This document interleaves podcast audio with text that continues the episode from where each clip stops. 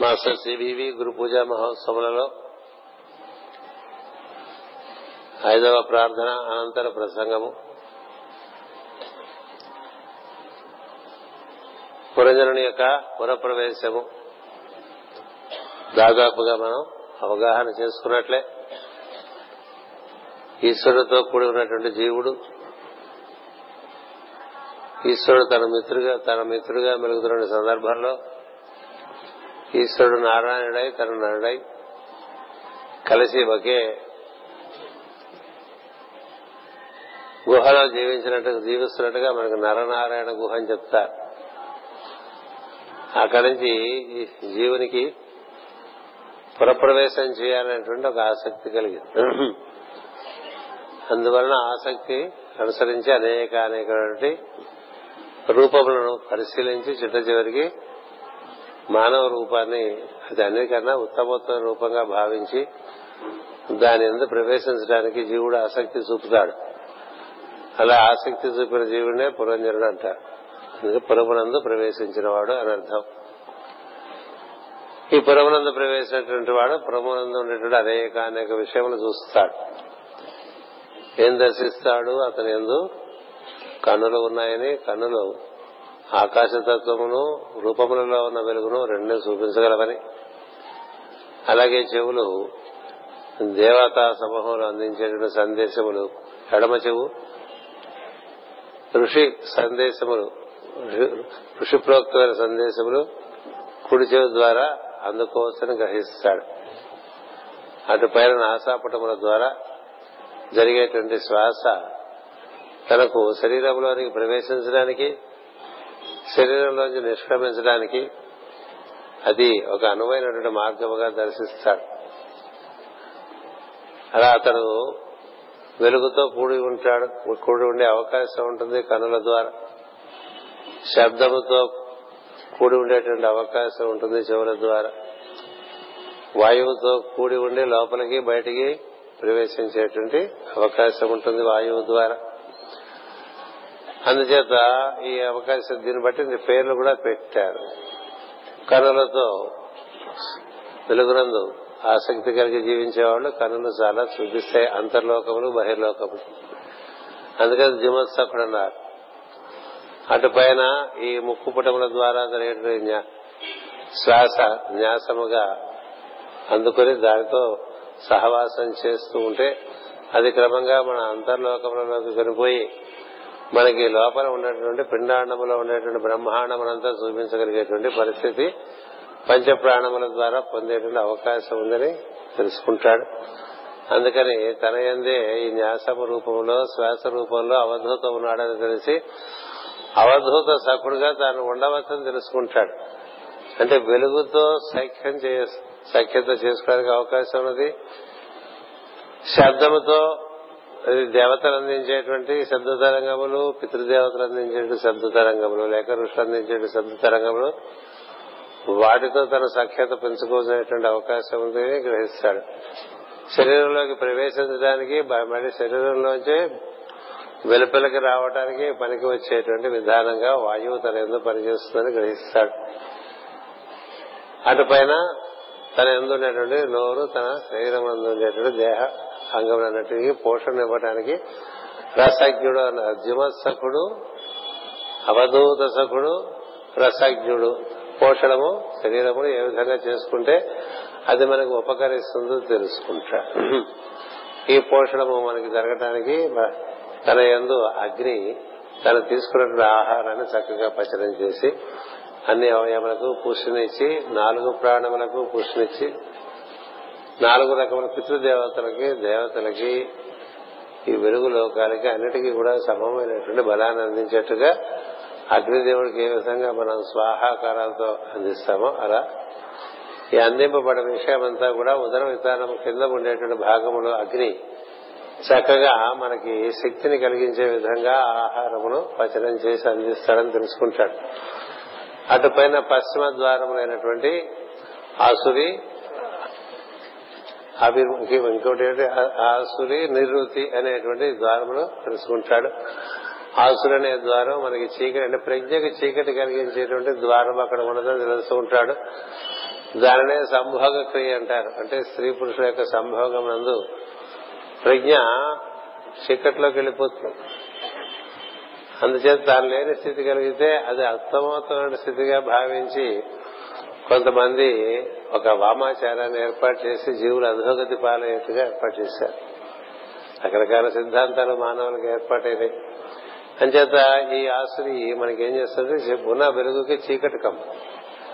అందుచేత ఇంద్రియ ప్రజ్ఞలకి అక్కడ ఏమాత్రం ఇంద్రియ ప్రజ్ఞలు సమస్యలిపోతాయి మనసు సమస్యలిపోతుంది ఆ రకంగా ఉన్న సందర్భంలో అదే సమాధి స్థితిని బోధన చేసేటువంటి తంత్రములు చాలా పుట్టుకొచ్చాయి. ఈ సంభోగమునకు ఒక ద్వారమున్నదని తెలిసింది అది ప్రజాతంతు అంటే ప్రజలను సృష్టి చేయడానికి భగవంతుడు ఏర్పరచుకున్న ఒక సౌకర్యము. తాను దేహమునందు ప్రవేశించడానికి వీలుపడ్డది కాబట్టి తాను కూడా ఇతర జీవుల దేహములలో ప్రవేశించడానికి కావలసినటువంటి రూపములను తయారు చేయవలసినటువంటి బాధ్యత తనకి ఉన్నదని తెలిసేటువంటి ఒక విషయం అది. రూపంలో మాత్రమే మనం ఇవ్వగలం కానీ అందులో ప్రవేశించే జీవులు మన వారు కాదు. ఎందుకంటే వారి వారి అనుభూతుల ప్రకారం వారు వస్తూ ఉంటారు. అందుకని మన పిల్లలు అనుకుంటాం కానీ మనం అనుకున్నట్లుగా వాళ్ళ వాళ్ళ స్వభావాలు వారి వారి స్వభావాలతో వారు వస్తూ ఉంటారు. అందుచేత హిరణ్య కసుబుడు లాంటి వాడికి ప్రహ్లాదుడు పుట్టవచ్చు. అలాగే దేవతా సమానమైన త్రైలోకి శ్రీకృష్ణుడికే తద్భిన్నమైన సంతానం వచ్చింది. కదా? అంచేత రూపములే మనం ఇస్తాం రూపములు మనం పొందాం కాబట్టి రూపములు మనం ఇచ్చేటువంటి ఒక బాధ్యత. అందుకు ఒక ద్వారము. అటు పైన మలమూత్రములు విసర్జించడానికి ఒక ద్వారము. నైరుతి నిర్వృతి అంటారు. ఇలా ఈ ద్వారములని తెలుసుకుంటాడు. అటుపైన ఇంకోటి తెలుసుకుంటాడు. వీటినట్టే నిర్వర్తించడానికి దానికి ఒక పదునైనటువంటి సహాయకుడు ఒకడు ఉన్నాడు. అనే సర్వెంట్ అనమాట ఒక సర్వెంట్ ఒక దాసుడు ఉన్నాడు. లేక దాసి అనండి. దాసుడు దాసి భాగవతం దాసి అని. ఒక దాసి. ఏంటంటే మన పనులు చేసి పెట్టాలి అంటే ఈ అవయవములన్నిటిని నిర్వ వాటికి మేనేజర్గా ఉండి వాటిని అన్నింటినీ నిర్వర్తింపజేసేటువంటి ఒక మనసు ఒకటి ఉన్నదని తెలుసుకుంటాడు. దీని ఎందు తను ఎలా ప్రవర్తించాలో అనేటువంటి విషయం మాత్రం తెలుసుకోకుండా దిగిపోతాడు అందులో. అందుచేత జీవులకు అక్షరాభ్యాసము అటుపైన విద్యలు అనేటువంటి నేర్పవలసినటువంటి పరిస్థితి వచ్చింది. ఎప్పుడు నేర్పుతారు ఇవన్నీ? శరీరంలో దిగినటువంటి జీవుడు ఐదు సంవత్సరాల కల్లా పంచేంద్రియముల మీద పరిపూర్ణమైనటువంటి స్వామిత్వం మనసు ద్వారా పొందుతాడు. అప్పుడు అతనికి ఈ ఇంద్రియములను ఎలా వినియోగించుకోవాలి ఈ శరీరాన్ని ఎలా వినియోగించుకోవాలి ఈ కర్మేంద్రియములను ఎలా వినియోగించుకోవాలి అది కూడా చెప్తారు. కదా? కర్మేంద్రియములను వినిగి అవి ఎక్కడ తీసుకెళ్తే కాళ్ళు అక్కడికి వెళ్తాయని అవి మనం వాటికి నిర్వాక్ అని పేసస్కరుడు అని మనం ఏ పని చెప్తే ఆ పని చేస్తాయి. చేతులు ఎక్కడికి తీసుకెళ్తే కాళ్ళు అక్కడికి వెళ్తాయి. ఇవన్నీ చెప్పినప్పుడు ఈ మానవుడికి విద్య అనేది లేకపోతే దీన్ని వినియోగించుకోవటం అనేటువంటిది ఉండదు కదా? దీన్ని వినియోగించుకునేటువంటి విధానం తెలియకుండా మనం ఇందులోకి ప్రవేశించేస్తాం. ప్రవేశిస్తే దీన్ని చక్కగా వినియోగించుకునే సమయం ఆసనం అవటం కోసం వేచి ఉండటానికి ఐదేళ్ళు పడుతుంది. ఐదేళ్ళ లోపల పిల్లవాడు నడవటం మాట్లాడటం అవి ఇవి చూడటం అవి ఇవి తినటం అవి ఇవి వినటం అన్ని విషయంలో స్పర్శించడం పంచేంద్రియములు చక్కగా విచ్చుకుంటాయి మనసు విచ్చుకుంటుంది. కాళ్ళు చేతులు అందుబాటులోకి వస్తాయి. ఆ సమయంలో అతనికి అక్షర విద్య నేర్పాలి. అంటే ఇవన్నీ సరిగా మన ఎందు ఈ ఉపకరణములన్నీ ఎలా సద్వినియోగం చేసుకోవాలో అక్షర విద్య ద్వారా తెలుస్తుంది. అక్షరం అంటే క్షణము కాని విద్య. అంటే మనం నశించని విద్య. అక్షరాభ్యాసం అంటే అప్పటి నుంచి నీ అభ్యాసం. నువ్వు నశించుకోకుండా ఉండేటువంటి విధానంగా నువ్వు జీవించడానికి కావాల్సిన విద్య ఇవ్వాలి. దానికి అక్షరాభ్యాసం. అది ఓం నమ శివాయ అని మొదలు పెడతారు సాంప్రదాయంలో. ఎందుకంటే ఈ మతం అందు వ్యాప్తి చెందినటువంటిది శివుడే నేను కాదు అని చెప్పేటువంటి అర్థం కలిగినటువంటి పంచాక్షరి మంత్రం. శివుడు అంటే అతడే సత్యము అతడే సుందరము అతడే మనం ఏమనుకుంటే అంతర్యామనుకున్నా అదే నారాయణ అనుకున్నా అదే శివము. అంటే శుభంకరమైనటువంటి తత్వం. శుభంకరమైన తత్వం పరిచయం చేసి అక్కడి నుంచి మనం ఈ అంగములను ఏ విధంగా వినియోగించుకోవాలో క్రమంగా నేర్పుకుంటూ నీతి శతకాలతో మొదలుపెట్టి ఏడవ సంవత్సరం వచ్చేసరికి విద్యను ఇంకా బాగా పెంచుతారు. ఎందుకు చేతులంటే విద్యను పెంచడం. అప్పుడు నువ్వు ఈ శరీరం చేతులు ఎలా వాడుకోవాలి కాళ్ళు ఎలా వాడుకోవాలి వాక్కులు ఎలా వాడుకోవాలి ఆహార స్వీకరణ ఎలా ఉండాలి. ఆహార స్వీకరణ పొద్దున చెప్పాను. అది మలమూత్రాదుల విసర్జన చాలా శ్రద్ధ కావాలి. అది లేకపోతే ఆహారం మరణ రోగం వస్తుంది. అంటే అన్నమే విషమైపోయింది అనేటువంటి పరిస్థితి అప్పుడే ఏర్పడుతుంది. దీన్ని ఇలా వాడుకుంటుంటే వీటిని లోపల అగ్ని ఏ విధంగా కాపాడుతుంది? వాయువు ఏ విధంగా మనం కాపాడుతున్నాడా? వాయువు వలన అగ్ని అగ్ని వలన వాయువు ఒకరినొకరు పరస్పరం బలపరుచుకుంటూ ఉంటే మనకి ఆరోగ్యాన్ని ఇస్తూ ఉంటారు. అటుపైన శిరస్సు మనకు వెలుగు ఏ విధంగా జ్యోతకం అవుతుంది ఇలాంటి విషయాలన్నీ చెప్పేటువంటి విద్య అది విద్య అంటే. ఇది ఒక విద్య నేర్చుకోవాలి. ఈ విద్య ఏడో తరగతి ఏడో క్లాస్ నుంచి ఏడో సంవత్సరం నుంచి నేర్పడం అనేటువంటిది పూర్వాచారం. అది ఇప్పుడు ఎక్కడా నేర్పబడట్లేదు. ఈ లోపల రకరకమైనటువంటి అలవాట్లు మనుషులో చేరిపోతాయి. ఇకపోతే ప్రపంచమనందు మనం చక్కగా మన అందరికీ ఉపయోగకరంగా ఉండటం కోసం విద్య నేర్చుకోవాలి. అదొకటి. లౌకిక విద్యలు అందుకు. అంటే అపర విద్య పర విద్య రెండు విద్యలు ఉన్నాయి. అపర అంటే ఈ లోకమునందు పది మందికి పనికొచ్చే విధంగా మనం శక్తి సామర్థ్యములు సంపాదించుకోవటం. దాని ద్వారా అందరికీ మనం చక్కగా చేయవలసినది చేస్తుంటే మన పోషణ సవ్యంగా జరిగిపోతుంది మళ్ళీ మనం పోషించుకునే దరిద్రం మనిషికి లేదు. ఇది ధర్మంలో అలా ఉంది. అందుకనే ఉదయం మీకు చివరి చివరికి ఏం చెప్పారంటే ఇది కురుక్షేత్రము ఇది ధర్మక్షేత్రము కూడా అని చెప్పారు ధర్మక్షేత్రే కురుక్షేత్రే అని మరి భగవద్గీత మొట్టమొదట ప్రారంభమవుతుంది. దాన్ని నిర్వర్తించుకునే విధానం తెలియాలి. ఈ పురంజనుడు అన్ని చూసుకున్నాడు కానీ ఎలా నివర్తించుకోవాలో తెలియదు. నేర్చుకోలేదు. మళ్ళాగే మన మనం ముప్పై నలభై ఏళ్ళకి యాభై ఏళ్ళకి అరవై ఏళ్ళకి నేర్చుకుంటే అప్పటికే అన్ని రకాల అలవాట్లు బాగా గట్టిగా మనలో స్థిరపడిపోతాయి కదా. అవన్నీ అభ్యాసవశం అయిపోయి మనం వాటిని మార్చుకుందామన్నా మార్చుకోలేని ఒక పరిస్థితి వస్తుంది. మరి అప్పుడు నేర్చుకుని ఏమిటి ఉపయోగం అంటే పై జన్మకి పనికి వస్తాయని చెప్తారు. ఇప్పుడు ఈ పనికి రాకపోవచ్చు పై జన్మకి పనికి వస్తే ఇప్పుడు మొదలుపెట్టి చేస్తుంటే పై జన్మలో ఫలించవచ్చు అందుకని ఎప్పటికీ ఆలస్యం అనేది ఏం లేదు దీనికి. ఆలస్యంగా అయినా నేర్చుకోవటం మంచిది. బెటర్ లేట్ దాన్ నెవర్ అనేటువంటి వాక్యం ఉన్నది కదా. ఇలా నేర్చుకోవటంలో ఇతడు ఏం నేర్చుకోలేదు. నేర్చుకోకపోవటం వల్ల ఏమైందంటే కన్నబడ్డవన్నీ కావాలనుకున్నాడు. వినబడ్డవన్నీ కావాలనుకున్నాడు. రుచి చూచినవన్నీ కావాలనుకున్నాడు. ముట్టుకుంటే బాగున్నవన్నీ కావాలనుకున్నాడు. ఇది అన్ని కావాలి కావాలి కావాలి కోరికలు. అలా ఏది కనబడితే ఇంద్రియార్థములు ఐదు రకములుగా ఏమేమి చూపిస్తే అవన్నీ కావాలనిపిస్తుంది అది కాక ఇంకోటి కావాలనుకున్నాడు. పురుషుడు కనుక స్త్రీ సాంగత్యం కావాలి స్త్రీ సంభోగం కావాలనుకున్నాడు వయసు వచ్చేసరికి. దానివల్ల అది దాని యొక్క పరమ ప్రయోజనం తెలియకుండా దాన్ని నిర్వర్తించుకోవటం వల్ల ఏం సహస్రదళ పద్మస్థ సర్వవర్ణోపశోభిత శుక్లాయుధర సర్వ శుక్ల సర్వాయుధర శుక్ల సంస్థిత అంటాం. ఇక్కడ ఉండేటువంటి దివ్యమైనటువంటి మనకు ఉండేటువంటి సప్తధాతువులో అత్యంత వెలుగుతో కూడినటువంటి ధాతువు శుక్లం. దాని శుక్రం అని కూడా అంటారు.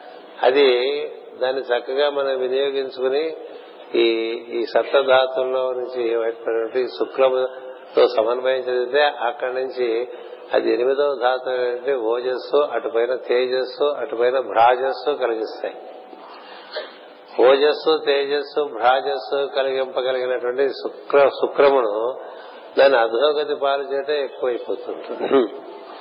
మామూలుగా అది కొంతకాలము ప్రజాతంతు మనం నిర్వర్తించాలి కాబట్టి మనం దేహములు పొందాం కాబట్టి ఇతరులకు దేహములు అందించాలి కాబట్టి సంతానము కనేటువంటి ఒక ప్రక్రియకు దానికి వినియోగించబట్టే తప్ప మిగతా సమయంలో దానిని ఆధారం చేసుకుని మనలో ఓజస్సు అనేటువంటి ధాతువును అది ఆధారంగా తేజస్సు అనేటువంటి ధాతువును అది ఆధారంగా భ్రాజస్సు అనేటువంటి ధాతువును ఏర్పాటు చేసుకుంటే అప్పుడు మనం దేవగతుల ఎందు మనం ప్రవేశించేటువంటి అవకాశం కలుగుతుంది.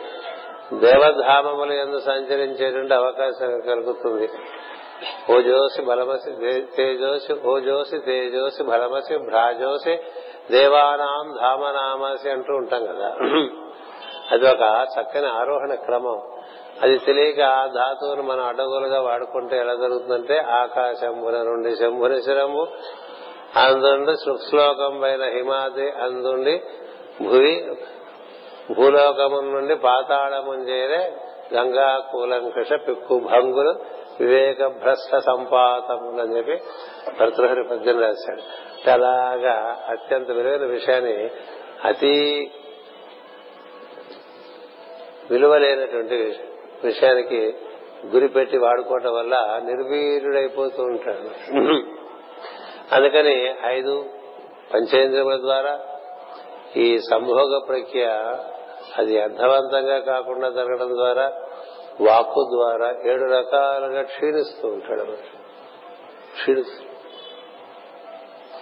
ఈ క్షీణిస్తుంటే లోపల ఈ కాపాడేమని మనం క్షీణించకుండా కాపాడటానికి లోపల మనకి అగ్నిదేవుడు ఒక చక్కని రెసిస్టెంట్ రెసిస్టెన్స్ పవర్ అంటాం. ప్రాణశక్తి అంటారు. అది ఒకటి ఉంటుంది దాని పేరు భాగవతంలో దానికి ప్రజాగరుడు అని పేరు పెట్టారు. ప్రజాగరుడు.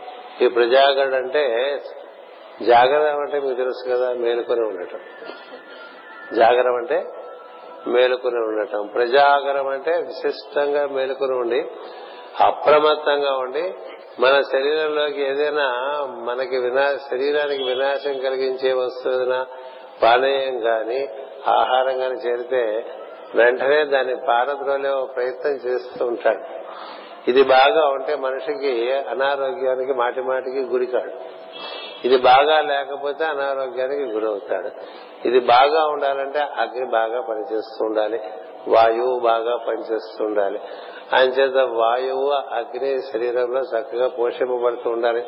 శరీరంలో ఉండేవాడు ద్వారా అంటే మన ఇంట్లో ఏ విధంగా వెలుగుంటుందో అలాగే వెలుగు ఉండాలని కోరుకుంటామో అలాగే శిరస్సులో వెలుగు వాయువు ఏ విధంగా అన్ని గదుల్లోకి ప్రసరించాలనుకుంటామో అలాంటి శరీరంలో వాయువు యొక్క ప్రాముఖ్యతను గుర్తించి దానితో అనుసంధానం చెందటం అటుపైన శరీరమునకు శ్వాస ద్వారా వేడిమి కల్పించి శరీరం ఉండేటువంటి ప్రాణశక్తిని పెంపొందించుకోవటం ఇలాంటి కార్యక్రమాలు మనకి పూర్వాచారంలో ఉండేది అవి నిర్వర్తించుకోకపోవటం వల్ల ఏమవుతుందంటే మొట్టమొదటిగా మనలో ఉన్నట్టు వ్యాధి నిరోధక శక్తి అంటారు హోమియోపతిలో. ఇది రెసిస్టెంట్ పవర్ అంటారు లేకపోతే వైటాలిటీ అంటారు. ఆ వైటాలిటీ దెబ్బతింటం వల్ల మాటి మాటికి జబ్బులు వస్తూ ఉంటాయి. వైటాలిటీ దెబ్బతిందిట అంటే ప్రజాగరుడు అనేటువంటి ఒక ప్రజ్ఞ మనలో ఉన్న ప్రజ్ఞ. కొంతమంది చూడండి ఋతువులు బారినా వాళ్ళకి జలుబులు దగ్గులు రావు జ్వరాలు రావు. కదా? కొంతమందికి కాస్త ఎక్కువ తక్కువలు అయితే అన్నీ వచ్చేస్తాయి. కదా? అంటే ఏం జరిగిందంటే లోపల ఉండేటువంటి ప్రజాగరుడు బలహీనుడు అయిపోతూ ఉంటాడు. ఎందుచేత? నువ్వు వెలుగుతో అనుసంధానం చెందవు వాయువుతో అనుసంధానం చెందవు అగ్నితో అనుసంధానం చెందవు. ఈ మూడు మనలో ప్రత్యేకంగా ఉన్నాయి. అగ్ని వాయువు వెలుగు. ఈ మూడు శిరస్సులందు వెలుగు ఉదర విధానం పైన వాయువు అటుపైన అగ్ని. అంచేతే మన అగ్నయే నమ వాయవే నమ సూర్యాయ నమ ప్రజాపతే నమ. కదా అంచేత ఈ సోపానంలో మనలో వెలుగున్నది మనలో వాయువు ఉన్నది మనలో అగ్ని ఉన్నది దాన్ని చక్కగా పోషించుకోవాలి. పోషణ అంటే అది. అంటే ఒళ్ళు ఎప్పుడు చక్కగా ఒక రకమైనటువంటి వెచ్చదనము ఉండాలి. చలికాలంలో చక్కగా వెచ్చగా అలాగే సరే వేసంకాలంలో చల్లదనము మిగతా కాలంలో సమమైనటువంటి ఉష్ణం ఎప్పుడు శరీరంలో ఉంటే రోగం లోపలికి చేరదు. లోపలికి చేరకుండా ఉండేటువంటి ప్రయత్నం మనం చేయబోవటం వల్ల ఏమవుతుందంటే మాటి మాటికి ఋతువులు మారినప్పుడు మన ఆచార వ్యవహారములు అంటే మన ఆహార స్వీకరణము మనం తిరిగే తిరుగుడు మనం చేసే పనులు మనం మాట్లాడే మాటలు చెప్పే కదా ఏడు ద్వారములు ఉన్నాయని. ఇది పంచేంద్రియములు వాక్కు తర్వాత స్త్రీ పురుష సంభోగము. ఈ ఏడుటి ద్వారా అలా క్రమంగా జీవుడు బలహీనుడైపోతూ ఉంటాడు. ఎందుకు అయిపోతూ ఉంటాడంటే అన్నీ కావాలనిపిస్తుంది. ఏం చూస్తే అది కావాలనిపిస్తుంది. కదా? అవన్నీ తెచ్చింటే పెట్టుకుంటాం. ఇల్లంతా నింపేస్తూ ఉంటాం. ఆ సామాన్ల మధ్య మనం తిరుగుతూ ఉంటాం. మీరు తెలిస్తే మీద పడిపోయేట్టుగా ఉంటాయి సామాన్లు కదా? బట్టలు. శుక్ర సూర్యాకుల్లో కూడా నిండిపోయి సూర్యాకుల కదా బయట కూడా పెట్టుకుంటూ ఉంటాం. ఎందుకు అన్ని బూట్లు అని చెప్పులు? ఎందుకు అన్ని బట్టలు? ఎందుకు అన్ని నగలు? ఎందుకు అన్ని వస్తువులు తెలియదు ఇదేంటంటే కోరికల మార్గం అంటారు దీన్ని. కానీ మనకి విద్య ఏం చెప్తుందంటే ఇది కర్మక్షేత్రం అని చెప్తుంది. ఈ శరీరం కర్మక్షేత్రం. కామక్షేత్రం కాదు ఇది. నువ్వు కర్మమును చక్కగా నిర్వర్తించుకుంటే నువ్వు పొందవలసినవన్నీ పొందుతావు. ఎందుకని కర్మస్వరూపం తెలియాలి. కర్మస్వరూపం తెలియపరుస్తారు చిన్నతనం నుంచి ఎంతసేపు మన కోసం మనం జీవించడంగా నేర్పుతారు. కదా? బాగా చదువుకో మంచి మార్కులు తెచ్చుకో అని నూరేస్తూ ఉంటారు అండి చిన్నప్పుడు. ఆ తర్వాత ఎంబీబీఎస్లో చేరు లేకపోతే బిఈలో చేరు లేకపోతే ఐఏఎస్ కట్టు. బాగా సంపాదించు బాగా సంపాదిస్తే మంచి పిల్లలు దొరుకుతుంది పెళ్ళి చేసుకో. మంచి ఇల్లు కట్టుకో అవి కొనుక్కో ఇవి కొనుక్కో ఇక్కడ తిరుగు అక్కడ తిరుగు ఈ రాయితూ జీవితం అంటే అంతా మన కోసమే మొత్తం సృష్టి అంతా మన కోసమే అనుకుంటాడు దానికే మాస్టర్కే గారు చెప్పేవారు మానవుడు సృష్టిలో తన అల్లుడు అనుకుంటాడు అల్లుడు కాదు కొడుకుంటాడు అల్లుడు ప్రతి ఏడు అది చేయలేదు మనకి ఇది చేయలేదని డిమాండ్ చేసి ఇంకా ఈ లోకం నాకేం చేసింది అంటారు కదా నేను పుట్టాను. అంటాడు. నువ్వు పుడితే ఏంటి ఇంపార్టెంట్ నీకోసం నువ్వు పుట్టావు. నువ్వు బాగుపడు అంతేగాని ఈ లోకం నాకేం చేసింది? ఈ లోకానికి నువ్వేం చేసావో చూసుకోమని చెప్తుంది విద్య. అంతేగాని ఈ లోకం నాకేం చేసింది అనేది అసలు మొట్టమొదటి తప్పుడుదా నువ్వు లోకానికి నువ్వేం చేసావో చేస్తూ ఉంటే నీకేం జరగాలో జరుగుతూ ఉంటుంది. అందుకని మనకేం చెప్పారంటే విద్యలో కార్యం కర్మ కరోతి అన్నాడు. అంటే చేయవలసిన పని చేస్తూ ఉండరా అన్నాడు భగవద్గీతలో. కార్యం కర్మ కరోతి కార్యం కర్మ అంటే చేయవలసిన పని. చేయవలసిన పని అంటే ఎట్లా ఉంటుంది అది ఇది చేయవలసిన పనా చేయదలసిన పనా అనే ఒక సందేహం వస్తుంది. మనకి ఇష్టం కాబట్టి చేస్తున్నావా లేకపోతే నిజంగా చేయవలసిన పనేనా? అది నీ దగ్గరికి కర్తవ్యంగా వస్తుంది. కర్తవ్యం విషయంలో చేయవలసినది చేయదలచినది ఇలా చేయటం కార్యం కర్మ అంటే కర్తవ్యము.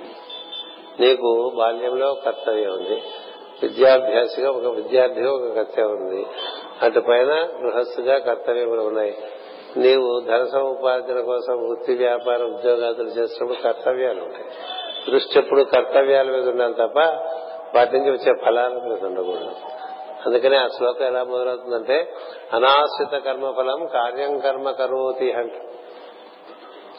అంటే కర్మఫలములను ఆశించి పనిచేయటంగా కాకుండా నీ కర్తవ్యాన్ని నిర్వర్తిస్తుంటే ఆ కర్తవ్యం లోకోపకారంగా పరిణమిస్తుంటే లోకం నిన్ను పోషిస్తూ ఉంటుంది. అంతే కదా ముప్పై రోజులు ఉద్యోగం చేస్తే మన పోషణకు కావాల్సిన ఏదో వాడు ఇంత పడేస్తాడు.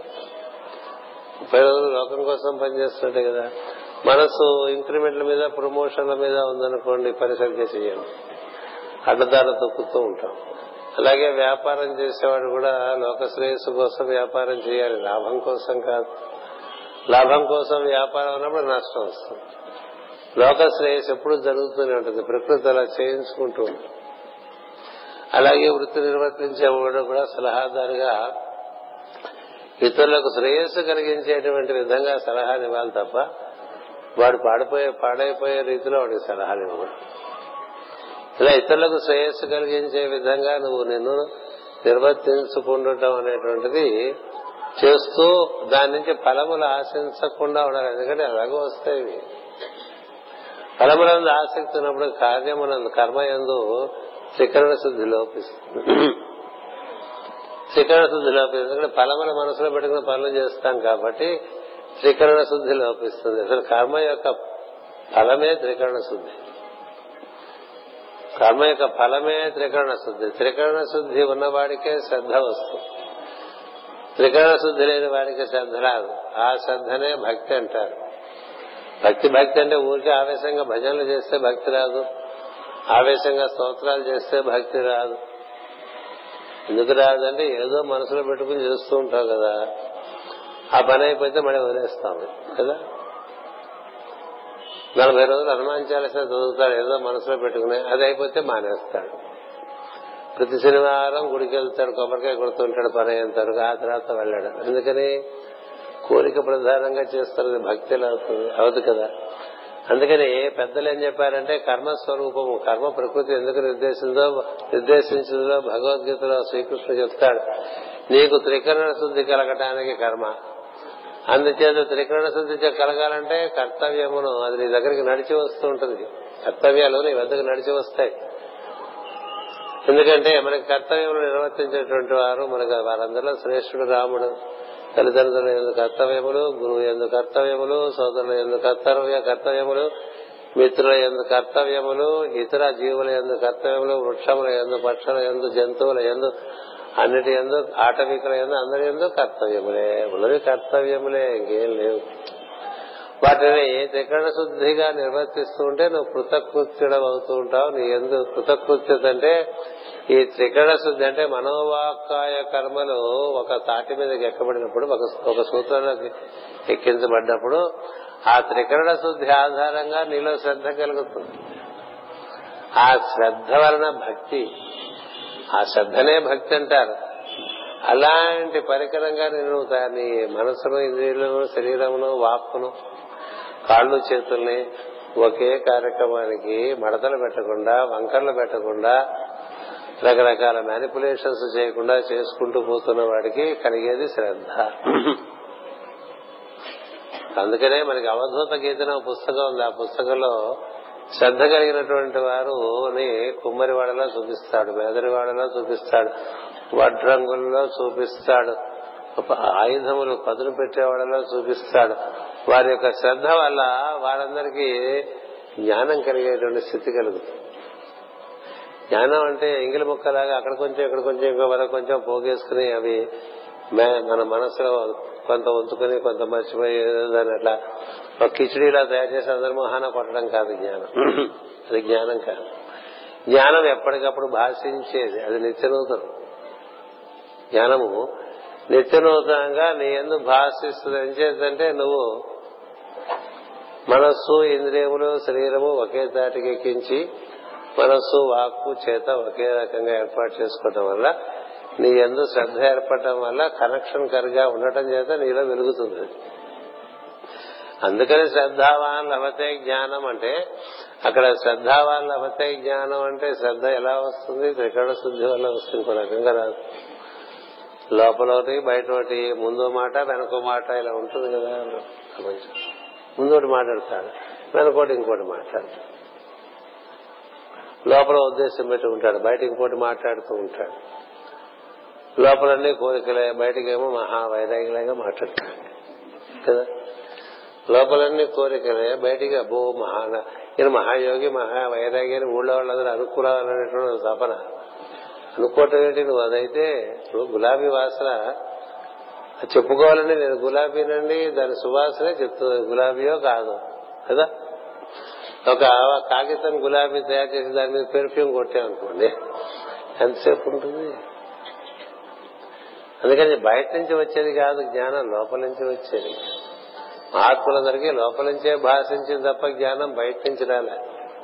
అందుకని వాళ్ళు చెప్పింది వీళ్ళు చెప్పింది ఇంకోళ్ళు చెప్పింది పోగేసుకుని సగం గుర్తుండి సగం గుర్తుండక అందులో అంతరార్థములు తెలియక అదేదో ఒక కిచిడి చేసి అందరి మీద పడేస్తున్నాం అనుకో.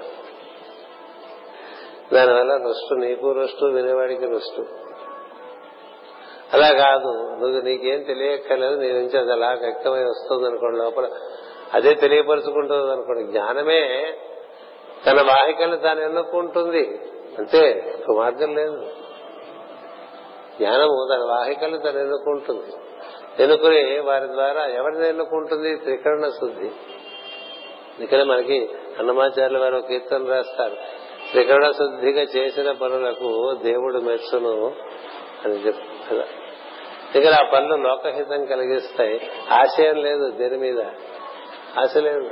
అనాశ్రిత కర్మఫలం. అంటే కర్మములను ఆశ్రయించని కర్మఫలములను ఆశ్రయించినటువంటి స్థితి. అది ఉందా? అది లేదు పురంజనుడికి. పురంజనుడి కదా మన కథ ఏం చెప్తూ అనుకుంటున్నాం కదా. మనకు అది ఉంటే మనం ఉద్ధరింపబడతాం. అది లేకపోవటం వల్ల జ్ఞానం అశ్రద్ధ అశ్రద్ధ బాగా. అంటే త్రికరణ శుద్ధి లేని చోట ఉండేది అశ్రద్ధే. అందుకని అది మర్చిపోతాం ఇది మర్చిపోతాం ఇంకోటి మర్చిపోతాం ఏదో చిట్ట చివరిలో నానా గడవడి చేసేసి ఏదో అయిందనిపిస్తూ ఉంటాం కదా? చేసే ఫలముదందు కాదు మనకి పొందేటువంటి సిద్ధి. నిర్వహణ నిర్వహణమునందు సిద్ధి ఉంది. కర్మ నిర్వహణమునందు సిద్ధి ఉంది తప్ప ఫలము బట్టి సిద్ధి నిర్ణయించారు. అందువలన ఈ దీనికి కర్మస్వరూపం తెలుసుకోవాలి. కర్మ ఫలములను ఆశ్రయించకుండా కర్మ నిర్వహణ చేయి. కర్తవ్యమా కాదా చూసుకో. అంతేగాని తోచిందల్లా చేయకూడదు. ప్రతి కర్తవ్యం అనుకోకూడదు. చెప్పే కదా కోతి పడ్డానికి కదా అలాగే అయిపోతుంది. ఇతరుల పనులు మనం మన స్వభావమునకు మనకు అందింపబడిన కర్తవ్యం జీవితంలో ప్రకృతి మనకి కర్తవ్యాన్ని పట్టుకొస్తుంటుంది. వాటి ఎందుకు శ్రద్ధ చూపించాలి. అంతేగాని అన్ని పనులు తగుదనమ్మా అని మనం చేద్దాం అనుకోకూడదు. మన దగ్గరకు వచ్చిన పని మనం సవ్యంగా చేస్తుంటే ఇంకొంచెం పనులప్ప చెప్తుంది ప్రకృతి అవి బాగా చేస్తుంది ఇంకొంచెం పనులప్ప చెప్తుంది అవి బాగా చేస్తుంది ఇంకా పనులప్ప చెప్తుంది అలా పెంచుతుంది ప్రకృతి తల్లి వల్ల ఇంకో విధం లేదు. అది ఒకటి.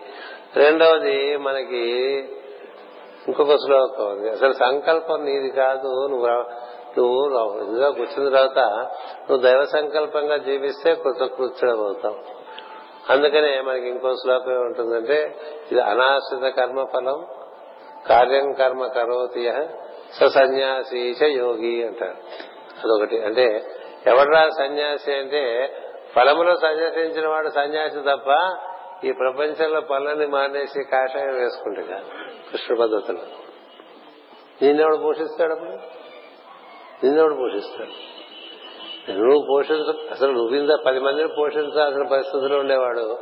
నువ్వు ఇతరుల పోషణలో బతుకుతున్నావు అంటే నువ్వు సన్యాసి ఎవరు సన్యాసి? కర్మలు నిర్వర్తిస్తూ ఫలములు త్యాగం చేయటం వల్ల ఒక అతడు యోగి. సంకల్పములు సన్యాసించడం వలన సన్యాసి సంకల్పములు సన్యాసించడం వల్ల సన్యాసి ఫలములు ఆశించకుండా పనిచేయడం వలన యోగి అవుతాడని చెప్పాడు కృష్ణుడు. నక్ష సన్యస్త సంకల్పో యోగి భవతి అన్న అంటే సంకల్పములను సన్యసించని వాడు యోగి కాడు. అందుకనే సర్వారంభ పరిత్యాగి సమయ భక్త ప్రియ అంటాడు శ్రీకృష్ణుడు. ఎవరు ఆరంభములు చేయకుండా తన దగ్గరకు వచ్చినట్టు వాటికి తన దగ్గరికి ప్రతిపాదనలు వస్తూ ఉంటాయి. అది తన తన కర్తవ్యమా కాదా నిర్వర్తించుకుంటూ ఉండాలి. కదా రాజుగా చెప్పారు. ఓ సద్గురు దగ్గరికి వెళ్ళారు దీక్షమన్న నేను నీకు ఉపదేశం చేయను నేను నీ గురువుని కాదు అన్నాడు కదా అది ఎవరు పడితే వచ్చిన వాళ్ళందరికీ మనం ఉపదేశం చేద్దామని కూర్చున్నారు తెలియదు. ఎవరు ఎవరికి సంబంధించిన వాళ్ళో తెలియాలి. కదా? తగుదనమ్మా అని చేయకూడదు కదా? అందుకని ఆయన ఏం చెప్పారు? అని చెప్పాట వెంకటపతి రాజు గారు. నేను నీ గురువును కాదు నీ ఉపాస దైవం నేను నా దగ్గరికి పట్టుకొచ్చింది కాబట్టి నీకేదో మంత్రం చెప్తాను. కానీ నీకు గురువు వేరే ఉన్నాడు ఆయన తర్వాత తారసపడతాడు. మరి ఆ గురువు తారసపడ్డప్పుడు మళ్ళీ అదే మంత్రం ఆయన చెప్పాడు అందుకే తెలిసిన వారు మనకి తెలిసిన అన్నిట్లోనూ పూసుకోరండి. మనకు తెలుసని అన్నిట్లోనూ పూసుకోరు. ఇప్పుడు కృష్ణుడు కూడా వెళ్ళాడు. ద్రౌపది స్వయంవరానికి ఆయన కొట్టాడు మత్స్యంద్రం పక్కన ఉండేటువంటి స్నేహితులందరూ ప్రోత్సహిస్తారు. నేను కొట్టలేనిది ఏముంది? కొట్టమంటారు. అన్ని మనకు కాదంటారు. అన్ని విషయాలు మనకు కాదు. మరి ఎందుకు వచ్చామన్నారు ఇక్కడ ఏమైనా తేడా పడితే మనం చూడాల్సిన పరిస్థితి ఎందుకంటే అది ఎవరికి ఆ ద్రౌపది దేవి ఎవరికి సంబంధించిందో వారు పొందుతారు. కదా? ఆ పొందే ప్రక్రియలో ఎప్పుడు కూడా దానికి అంతరాయాలు కలిగించే వాళ్ళు ఇప్పుడు ముప్పుడుగా వస్తూ ఉంటారు. అలాంటి వాళ్ళు ఏమన్నా చేయి చేసుకుంటే మనం కూడా చేయి చేసుకోవాలి అందుకొచ్చాను తప్ప ఆ మత్స్యంత్రం కొట్టడం నా పని కాదని చెప్తాడు చాలా ఖచ్చితంగా. మనకు వచ్చు కదా అని ప్రతి కొడతాం అనుకోకూడదు. మనకి చేతైనా అన్ని పనులు మనకు కావాలని తెలుసుకోవాలి. మన చేతగాని పనులు కూడా మనం చేద్దాం అనుకోండి వాటి గురించి మనం మాట్లాడకూడదు. కదా? మనకి చేతగాని పనులు మనం చేద్దాం అనుకోవటమే పొద్దున చూపించా కదా trying to walk in the larger shoes అని. దానివల్ల ఉభయ భ్రష్టత్వం ఏర్పడిపోతుంది. సో ఇలా ఉండగా సంకల్పము తెలిసి పనిచేయటం అంటే మనకి సంకల్పం ఎలా తెలిస్తే తెలుస్తుంది?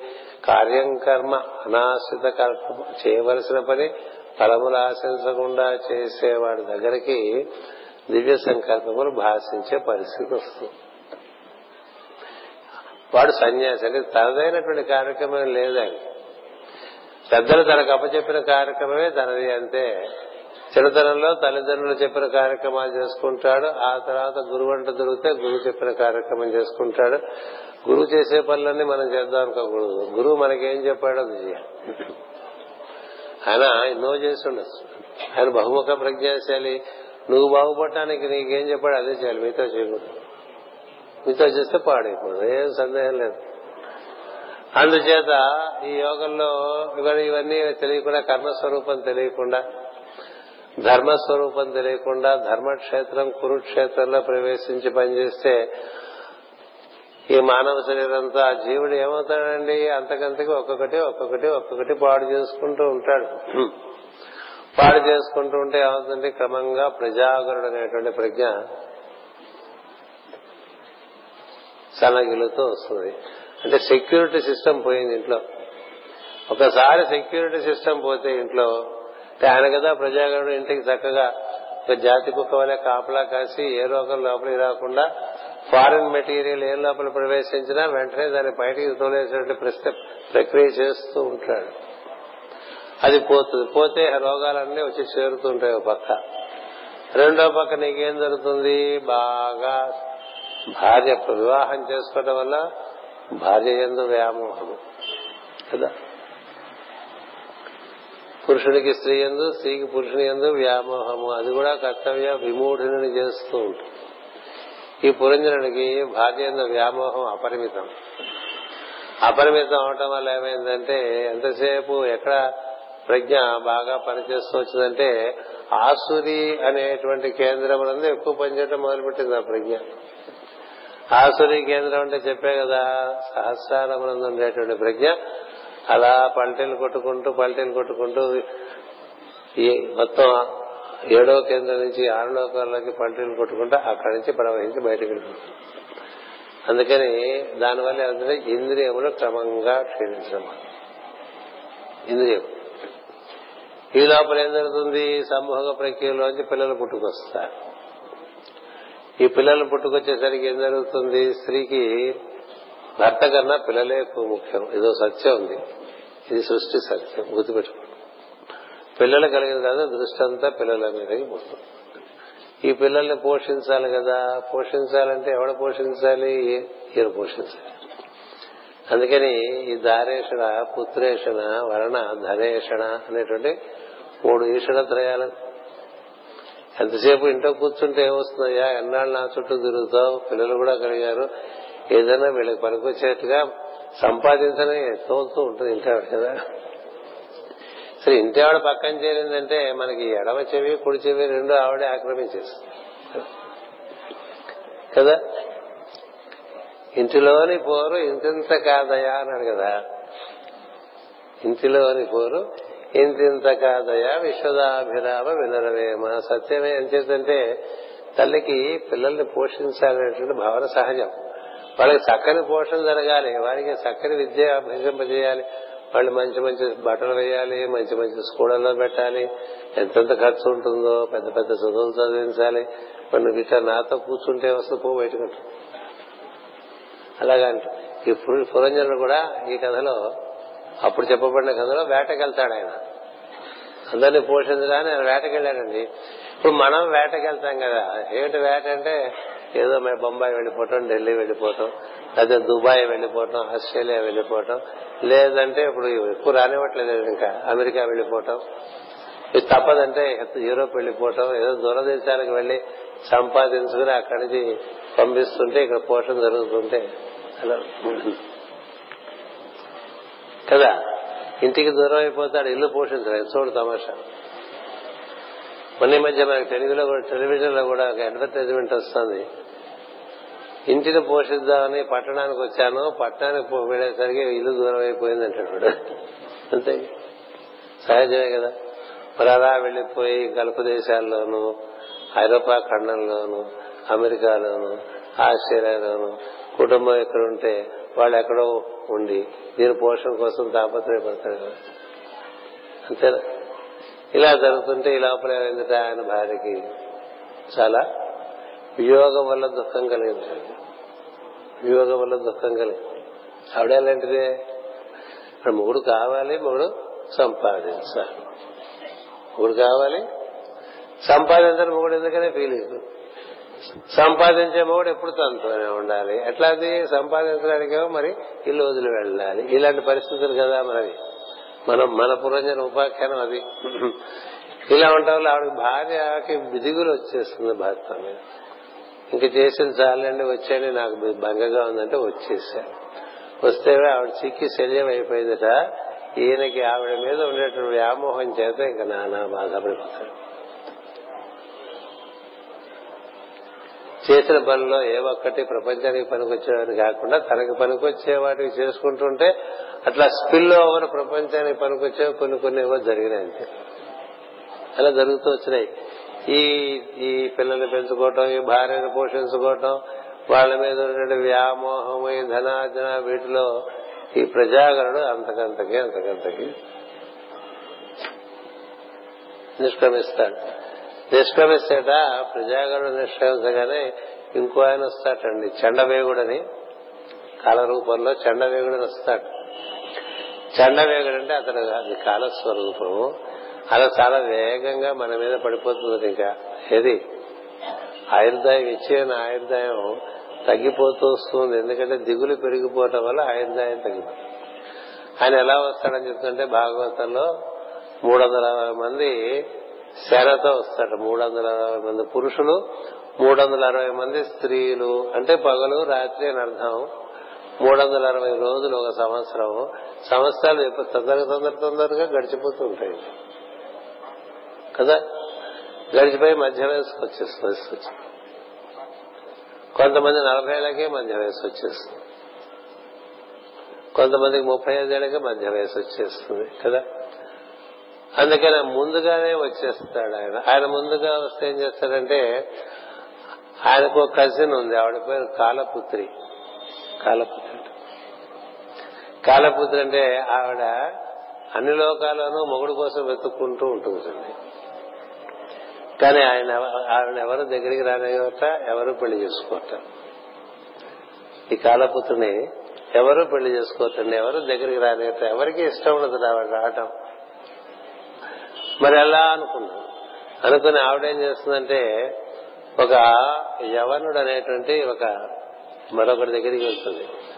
ఆయన పని ఏమిటయ్యా అంటే పొట్టు నుంచి గింజను వేరు చేసేటువంటి దాన్ని యవనము అంటారు. యవనుడు అనేటువంటి ఒక గంధర్వుని ఆశ్రయిస్తుందని చెప్తుంది భాగవతం. ఈ యవనుడు అనే గంధర్వుడు ఏమిటయ్యా అంటే పొట్టు నుంచి గింజ వేరు చేయటం అంటే శరీరం నుంచి జీవుని వేరు చేయటం పని. శరీరం నుంచి జీవుణ్ణి వేరు చేయడం అనే ఒక కార్యక్రమం ఉంటుంది కదా. అది నిర్వర్తించడానికి ఆయన దగ్గరికి వెళ్ళి అందరికీ నువ్వు అంటే భయం కదా. కదా? చచ్చిపోతావు అంటే అందరికీ భయం అందుకని నీ మాట అందరు వింటారు కదా. అందుకని నువ్వు నాకేమన్నా మొగుడిని చూసి పెడతావా? అంటే చక్కగా మనకి రక్తి కలిగేట్టుగా కథలు అందులో శాశ్వత ధర్మాలు ఉంటాయి. అని వెళ్తే ఇది అప్పుడే నాది నా వల్ల కాదు ఈ పని. కానీ నీ పని చేయడానికి నా సోదరుడు ఎవరు ఉన్నాడు వాడిని నీకు తగిలిస్తాను. వాడు నీకు చూపిస్తాడు మొగుళ్ళని చూపిస్తాడు వాడెవడని అడుగుతుంది వాడు వాడి పేరు ప్రజ్వారుడు ప్రజ్వారుడు. గుర్తుపెట్టుకోండి పేరు చాలా ముఖ్యం. ప్రజాగరుడు నిష్క్రమించాడు.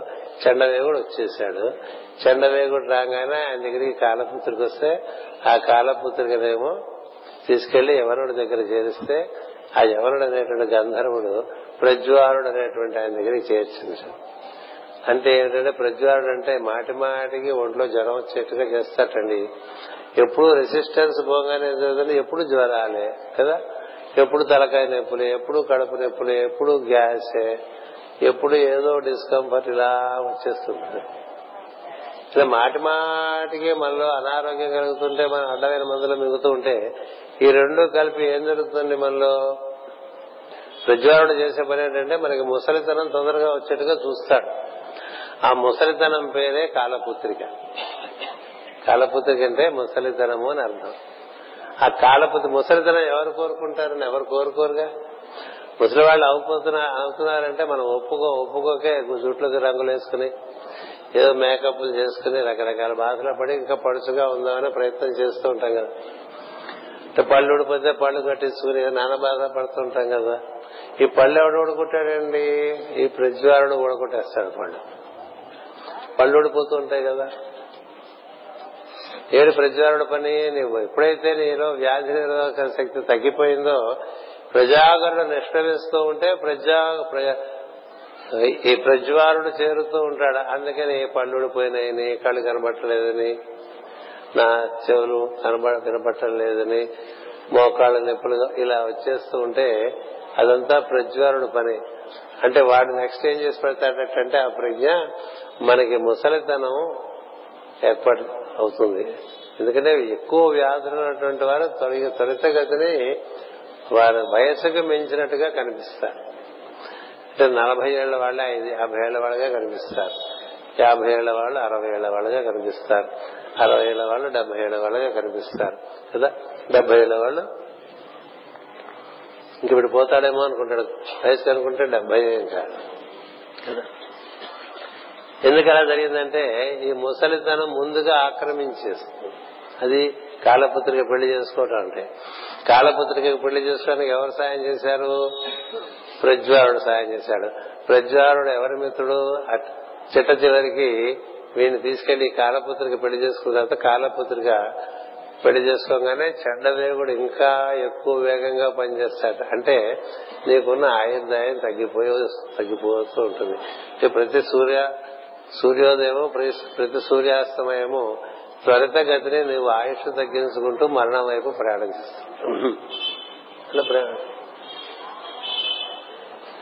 అలా ప్రయాణం సాగితే ఏం జరుగుతుంది? అందరూ వీళ్ళందరూ కలిసి ప్రజ్వరుడు ఈ కాలపుత్రిక ఈ చెండవేగుడు ఈ ముగ్గురు ఒక ట్రయాంగిల్గా ఫామ్ అయిపోయి ఈ జీవుని చక్కగా ఆ యవనుడి దగ్గరికి పంపిస్తారు గంధర్వుడు. ఎవరుడు అనే గంధర్వుడు అంటే ఎవరు? ఇక వాడి పని మన ఇందులోంచి విడదీయటమే. కదా? ధాన్యం నుంచి గింజలు విడదీసినట్టు వీళ్ళు ముందే పనిచేసి పెడతారు కాబట్టి ముగ్గురు అసిస్టెంట్స్ వాడు రాగానే చాలా సులభంగా పనిచేసిస్తాడు ఇట్లా శరీరంలో చేరిపోతారు ఆ సమయంలో నీకేం జరుగుతుంది అనేది ఇక్కడ చాలా బాగా రాశారు. మనకి లోపల రకరకాల తాపాలు కలుగుతుంటాయి రకరకాల బాధలు కలుగుతూ ఉంటాయి. రకరకాల దుఃఖాలు కలుగుతూ ఉంటాయి. ఈ శరీరంలో ఇంక మనకి ఉండాలనిపించనేటువంటి పరిస్థితి క్రియేట్ చేస్తారు వీళ్ళు ముగ్గురును. ఎవరు? ప్రజ్వారుడు కాలపుత్రిక. ఇప్పుడు ఎక్కడికి తిరగలేమండి. కాళ్ళు పనిచేయవు. వెళ్ళాలని మనసు ఉంటుంది ఏది చూడలేము చూడాలనేటువంటి తాపత్రయం. ఏది వినపడదు వినాలనేటువంటి తాపత్రయం. కదా? ఏది రుచిగా ఉండదు తినాలనేటువంటి తాపత్రయం. ఇలా అన్ని తాపత్రయాలు ఉండిపోతాయి తప్ప ఏది అనుభూతికి రాదు. అలాంటి పరిస్థితి వస్తుంది. వచ్చినప్పుడు వెళ్ళిపోదామంటే వీలు పడదు. ఈ లోపల ఏం జరుగుతుంది? ఇవన్నీ లోపల వేడిమి తగ్గటం వల్ల కదా ప్రజ్వరుడు తప్పుకున్నాడు ప్రజాగరుడు తప్పుకున్నాడు. వేడిమి తగ్గితే వాయువు యొక్క బలం కూడా తగ్గింది గుర్తుపెట్టుకోండి వంట సత్తు లేకపోతే బాగా జరగదు ప్రాణాయామం. ఇది ఒకదానికొకటి ఎంత సహకరిస్తాయో ఒకటి నీరసపడితే రెండోది నీరసపడుతుంది. అందుకని ఏదో పీల్చడం వదలటం గాలి అంతంత మాత్రంగా ఉంటుంది. అందుకని ఐదు తలల పాము కూడా క్షీణించేసింది అంటే గాలి పీల్చడానికి అంతంత మాత్రమే. ఎక్కువ పీల్చలేదు ఎందుకంటే ఊపిరితిత్తులు అప్పటికే నీరు చేరిపోతూ ఉండేవి కదా? అదే కదా మన సమస్యలో ఒంట్లో చాలా నీరు చేరటం ఊపిరితిత్తుల్లో నీరు చేరటం. ఇప్పుడు గుండెపోటు కన్నా ఊపిరితిత్తుల్లో నీరు చేరిపోయే వాళ్ళు ఎక్కువ అవుతున్నారు. గుండెపోటు కదా? ఊపిరితిత్తుల్లో నీళ్ళు చేరిపోయేవాళ్ళు ఎక్కువైపోతున్నారు. ఎందుచేత ఊపిరితిత్తులు సరిగ్గా వాడుకోలేదుగా? అవి చక్కగా మనకి మనం మనకేం చెప్తుందంటే యోగ శాస్త్రము నువ్వు మామూలుగా పీల్చగలిగిన గాలిలో నాలుగో వంతే పీలుస్తూ ఉంటావు? అందుకనే నీకు ఆరోగ్యం అంతంత మాత్రంగా ఉంటుంది. అందుచేత ఏం చేయాలి? రోజు కొంత గాలి పీల్చే కార్యక్రమం పెట్టుకోవాలి. దానికి ప్రాణాయామం అని పేరు పెట్టకూడదు. ప్రాణాయామం అంటే ఈ శ్వాస నియమింపబడటం మన స్పందనంలోకి ప్రవేశించి సూక్ష్మ స్పందనంలోకి ప్రవేశిస్తే దాన్ని ప్రాణాయామం ఉంటారు దానికి పద్ధతి ఉంది తర్వాత చెప్పుకుంటాం. అందుచేత అలా కాకుండా ఉండటం వల్ల ఏమైంది? నీలో ఉండేటువంటి శ్వాసకోశములన్నీ బలహీనపడ్డాయి. దానివల్ల ప్రాణశక్తి తగ్గిపోతుంది. ఈ అగ్ని ఎలాగో చల్లారిపోతూ ఉంటుంది. ఒంటిలో అక్కలేని రోగాలన్నీ చేరిపోతూ ఉంటాయి. లోపల శరీరం పక్క కుళ్ళిపోవడం మొదలు పెడుతూ ఉంటుంది. కదా? ఇక్కడ నీళ్ళు చేరినాయి అక్కడ నీళ్ళు చేరినాయి. ఇది పని చేయట్లేదు అది పని చేయట్లేదు. ఇంద్రియాల్లో మొట్టమొదటి పని ఏమిటి? కన్ను పనిచేయడం మానేస్తుంది నలభై ఏళ్ళకే కదా? అందుకనే దాని చత్వారం అన్నారు. చత్వారం అంటే నాలుగవ పళ్ళలోకి రాగానే వచ్చేసే కళ్ళజోడు ఇప్పుడు ఈ రోజుల్లో చిన్నతనంలోనే వచ్చేస్తున్నాయి కళ్ళజోడు నలభై ఏళ్ళకి చత్వారా ఉన్నారు. ఇప్పుడు ముప్పై ఏళ్ళకి పాతికేళ్ళకి పదిహేను ఏళ్ళకి కళ్ళజోడు. అంటే మొదటి నుంచే చాలా విపరీతమైన వేగంతో అడగోలుగా వాడుకోవటం వల్ల శరీరాన్ని కను బెంగళూరులో శివార్లో మహాత్ముడు ఉన్నాడు ఆయన. వందేళ్ళు దాటిపోయినాయి. ఆయనకి ఇవాళ కళ్ళ జోడు లేదు. ఏంటంటే ఆయన పేరు శివగంగ. శివకుమార స్వామి కళ్ళజోడు లేదు. హాయిగా నడుస్తాడు మొత్తం ప్రాంగణం అంతా. కాళ్ళకి ఇబ్బంది లేదు. చెవు వినపడకపోవటం లేదు. అన్ని ప్రజ్ఞలు పరిపూర్ణంగా పనిచేస్తున్నాయండి వంద సంవత్సరాలు దాకా. అది ఎలా సాధ్యపడ్డది? ఇలా నాసిగా బతుకు అని మహాత్ముడు. అన్ని చేయవలసిన పద్ధతుల్లో చేస్తున్నాడు. అదే ఆచారం అంటే. ఆచారం అంటే ఊరికే తక్కుడు మడిబట్ట కట్టుకోవటం కాళ్ళు కడుక్కోవటం చేతులు కడుక్కోవటం ఇవి కాదు అవి కడుక్కొని వాళ్ళ మీద ఈశ్వరుకు భావం ఇవ్వరు కాదు కదా. ఈ ఈర్ష అసూయ కోరిక రాగానే కామన్ రాగానే క్రోధం వస్తుంది లోభం వస్తుంది మోహం వస్తుంది. మతమాశ్చర్యాలు వస్తాయి ఈర్ష అసూయలు వస్తాయి ఇవన్నీ లోపం చేరిపోవటం వల్ల వాటి వల్ల ఈ సమస్తము లోపల దివ్య ప్రజ్ఞలన్నీ కూడా భగవంతుడు ఇచ్చినటువంటివన్నీ కూడా మన చేతులతోనే మనం చక్కగా సర్వనాశనం చేశాడంటారే ఆస్తులు పోతే సర్వనాశనం చేశాడు అనుకోకూడదు ఈ లోపల దివ్య ప్రజ్ఞలు పోతే అనుకోవాలి ఆ విధంగా జరుగుతుంది. ఇదంతా ఎలా జరిగింది? వీటికి సహాయంగా ఎవరున్నారు? ఈ విషూచి అనేటువంటి మనస్సు. మనస్సు ఇంకా అక్కడ ఇంకా ఉంది ఇక్కడ ఇంకా ఉంది ఇంకో చదువు ఇరవైవో చూపిస్తూ చెప్తూ బోళ్ళు పోగేసిస్తూ ఉంటుంది ఇంద్రియార్థముల ద్వారా సంచారం తీసుకొచ్చి. కవాటములు ఉన్నారు కదా ఇంద్రియములు. వాటి ద్వారా తీసుకొచ్చి ఇక్కడ పోషిస్తుంటే కుప్పలు కుప్పలు అవన్నీ పొందడానికి వీడు చేసే ప్రయత్నంలో తిరుబడి లేకుండా తిరుగుతూ ఉంటాడండి గ్రామసింహం గ్రామసింహం అంటే ఊరకుక్క అని అన్నాం ఊరకుక్క ఊరకుక్కకి ఒక ప్రోగ్రామ్ ఏమి ఉండదు ఒక కట్టుబాటు ఉండదు రెండు ఉండదు ఈ దిగే రైలు ఎక్కే రైలు దిగే విమానం ఎక్కే విమానం. Busy busy busy busy busy busy busy. ఎందుకురా బిజీ అంటే వాడికి ఏమిట్రా ప్రయోజనం అంటే ఏమి లేదు. కదా? అలా అయిపోయి ఏం జరుగుతుంది? లోపల ఉండేవన్నీ కూడా నువ్వు దుర్వినియోగం చేయడం వల్ల అవన్నీ క్రమంగా నిష్క్రమించడం మొదలు పెడతాయి. నిష్క్రమిస్తుంటే నీకు తదనుగుణం ఏంటంటే దుఃఖం ప్రాప్తిస్తూ ఉంటుంది. సుఖం కోసం శరీరంలోకి ప్రవేశించి దుఃఖం పాలైపోతుంది మరి ఎన్ని సమస్యలు ఉన్నాయండి? ఈ సమస్యలకి ప్రధాన కారణం ముందు రుచి ఆహార స్వీకరణ వలన దానివల్ల ఇబ్బంది. తర్వాత స్త్రీ పురుష సంభోగము అది అతిక్రమించి ఉండకూడదు. అటు పైన ఈ లోపల ఈ వెలుగును పోషించుకోవాలి ముఖంలో వెలుగును పోషించుకునే కార్యక్రమం ఉండాలి. దానికి చివరి నుండి సుశబ్దములు వింటూ ఉండాలి. కదా?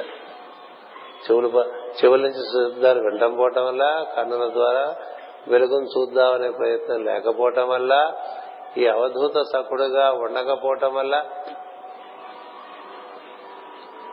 అగ్నిని చక్కగా పోషింపకపోవటం వల్ల అన్ని రకాలుగా భ్రష్టత్వం సంపాదించుకుంటూ ఉంటాడు. దేనికి?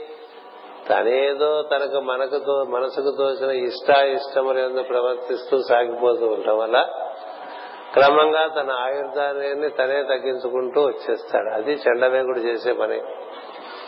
ఆయన మూడు వందల అరవై కిరణములు భూమి చుట్టూ భూ సూర్యుడు చుట్టూ తిరుగుతుంటే మూడు వందల డిగ్రీ కదా పగలు రాత్రి కలిపి మూడు వందల అరవై. అందుకని వాళ్ళ స్త్రీ పురుషులు దంపతిగా ఈ చండవేగుడితో పనిచేసి ఈ కాలపుత్రికను తెచ్చి మనకు అప్పచెప్పి మనకి వార్ధక్యం త్వరితగతిని మనకి ఏర్పడేట్లుగా తయారు చేసి మాటి మాటికి ఏదో ఒక రోగములో అప్పుడు హాస్పిటల్ చుట్టూ తిరగటం మాటి మాటికి మందులు వేసుకుంటాం. ఇలా అయిపోతుంది. ఇది మన ఆధునిక జీవితం అంతా ఇదే ఇప్పుడు. కదా? సో ఇందులో పడి మనం అసలు విషయం మర్చిపోయాం. ఏం మర్చిపోయాం? అసలు ఎలా కర్మ నిర్వర్తించుకోవాలి తెలియదు. కర్మస్వరూపం తెలియదు. ధర్మస్వరూపం తెలియదు. ఈ రెండు తెలియకుండా ఇందులో కూర్చుంటే ఇంత పొద్దున చెప్పినట్టుగా అత్యద్భుతమైన వాహనం మనకిస్తే దాన్ని ఎలా నిర్వర్తించుకోవాలో తెలియక మనం దాంతో యాక్సిడెంట్ చేసుకుంటే అన్ని యాక్సిడెంట్స్. ఎందుకంటే ఈ విద్య చిన్నప్పుడే నేర్చుకున్నాడు అనుకోండి అతను అదృష్టవంతుడు. చిన్నప్పుడే నేర్చుకోవడానికి అదృష్టం ఎలా ఉంటుందంటే తల్లిదండ్రులు అలాంటి వాళ్ళైతే తెలుసు. లేదా చిన్నతనంలో అధ్యాపకుల ద్వారా అయినా తెలియవచ్చు. లేదా సజ్జన సాంగత్యం వలనైనా తెలియచ్చు. లేదా సద్గురువు లభించైనా తెలియచ్చు. కానీ దృష్టి అంతా కోరికల వైపు ఉన్నప్పుడు నువ్వు నశించే మార్గంలో ప్రవేశిస్తూ ఉంటావు. అందుకని మార్గం కోరికల ద్వారా పడిపోవటం కాదు కర్తవ్యమును అనుసరించుట అని రెండో అధ్యాయంలో చెప్తాడు శ్రీకృష్ణుడు. నీకు ఇష్టమైనది చేస్తావు నీకు ఇష్టం లేదు మానేస్తావు కాదు. ఇష్టాయిష్టములతో సంబంధం లేకుండా కర్తవ్యాన్ని నిర్వర్తించు. అందుకే రామునికి అది ఇచ్చారు. రామునికి అది రాముడు కర్తవ్యాన్నే నిర్వర్తించాడు. తండ్రి నీ ఉద్ధరించడం తన కర్తవ్యం. ప్రతి కుమారుడికి తన వలన తండ్రికి ఉద్ధారణ కలగాలి. అంతేగాని ఉన్నత స్థితిలో ఉండే తండ్రిని కిందకి లాక్కూడదు చేత చేష్టల చేత. అలాగే నీ గురువుకి ఉద్ధారణ కలగాలి.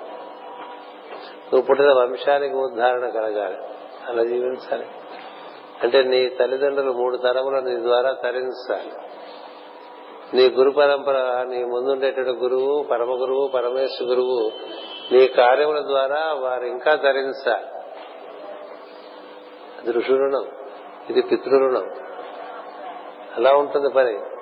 అంతేగాని మన వల్ల అందరూ వాళ్ళు కూడా బాధపడి ముందు వాళ్ళు బాధపడి తర్వాత వాళ్ళు బాధపడి నీవు నువ్వు చేసేటువంటి భ్రష్టత్వం వల్ల తర్వాత వచ్చే మూడు తరాలు పాడైపోతాయి. అందుకనే రామాయణంలో చెప్తారు ఒక మనిషి ప్రవర్తన వలన జరిగిపోయిన మూడు తరములు రాబోయే మూడు తరములు ఉద్ధరింపబడవచ్చు. లేదా ఒక మనిషి ఒక జీవుడి యొక్క ప్రవర్తన వలన జరిగిపోయిన తరములు రాబోయే తరములు కూడా అధోలోకాన్ని చేరవచ్చు. అందుకని మనిషి ఒక్కడ తాను చాలా సర్వస్వతంత్రుడు వ్యక్తి సపరేట్గా ఉన్నాను అని అనుకోవటం భ్రమ. ఒక గొలుసులో తన ఒక భాగం తనకు ముందు మూడు తరములు తనకు తర్వాత మూడు తరములకు తన బాధ్యుడు. తన వలన ముందు మూడు తరములకు దెబ్బ తగలకూడదు. ఇప్పుడు రిలే రేస్ అని పరిగెడుతూ ఉంటారు పదహారు వందల మీటర్లు. గ్రౌండ్లో రిలే రేస్ అని పరిగెడతారు పదహారు వందల మీటర్లు కదా? ఒక్కొక్కడు నాలుగు వందల మీటర్లు పరిగెట్టి ఇంకోటికి అందిస్తూ ఉండాలి కదా? ముగ్గురు బాగా పరిగెత్తిన తర్వాత నాలుగో వాడు సరిగ్గా పరిగెత్తలేదు అనుకోండి. ఈ ముగ్గురికి అపజయమే కలుగుతుంది. ముగ్గురు బాగా పరిగెత్తారు. అందరికన్నా ముందుగా పరిగెత్తారు. నాలుగో వాడు సరిగ్గా పరిగెత్తలేదు అనుకోండి. ఏమైంది నీకు? నీవు నష్టపోవటం కాదు. నీ ముందు వారికి కూడా నువ్వు నష్టం కలిగించు అలా ఉంది కదా అందుకనే ముందు మూడు తరములు జరిగిపోయిన వారికే మనము శ్రాద్ధములు అనే కార్యక్రమాలు పెట్టుకున్నారు. అలాగే ముందు నీ ముందు నడిచిన ముగ్గురు గురువులు. నీ ముందు నడిచిన ముగ్గురు గురువులకి నువ్వు బాధ్యత పడి ఉండాలి. నీ పనిలో వాళ్ళ వాళ్ళకి దెబ్బ తగలకూడదు. రాముడు అలా నిర్వర్తించాడు. తండ్రి మాట ఇచ్చాడు. మాట నిర్వర్తించకుండా మరణించడం ఏర్పడింది కాబట్టి ఆయన మాట నేను పూర్తి చేస్తాను అది ఎంత సౌకర్యం అండి? అసౌకర్యం సౌకర్యం కాదు అలా పూర్తి చేయాలి నేను. అది నా కర్తవ్యం అన్నాడు. అన్ని ధర్మాలు చెప్తారు రామాయణం. అద్భుతమైన ధర్మాలు చెప్తారు. అంతేగాని మనకు కన్వీనియంట్గా ఉండే పద్ధతుల్లో వెళ్ళిపోవటం అనేటువంటిది ధర్మం కాదు. తులసిదాసు ఆయన గోస్వామి అయిపోయాడు. అంటే గోస్వామి అంటే ఎనిమిదో లోకానికి చేరిపోయాడు. రామాయణం తులసిదాస్ రామాయణం హనుమంతుని యొక్క సాన్నిధ్యంలో రాశాడు ఆయన. హనుమంతుడు చక్కని ప్రేరణ ఇస్తే ఆ రామాయణం వచ్చిన రామచరిత మానస్ అని ఆ గ్రంథం ఉత్తరాదిలో తలమానికంగా శాశ్వతంగా నిలిచిపోతుంది వాల్మీకి రామాయణం లాగా. అంతటి మహాత్ముడు ఎలా అయ్యాడు? అతడు మొట్టమొదటిగా చాలా కాముకుడు. చాలా కాముకుడై ఉండి ఎప్పుడూ భార్య సంయోగం కోరుతూ ఉండేవాడు. ప్రతినిత్యం భార్య సంభోగం కావాలి. భార్య నీరసించిపోతుంది నీరసించిపోయి అది గమనించిన తల్లిదండ్రులు ఆమెను పుట్టింటికి తీసుకెళ్తారు. పుట్టులేమో ఈయనేమో కాశీలో ఉంటాడు.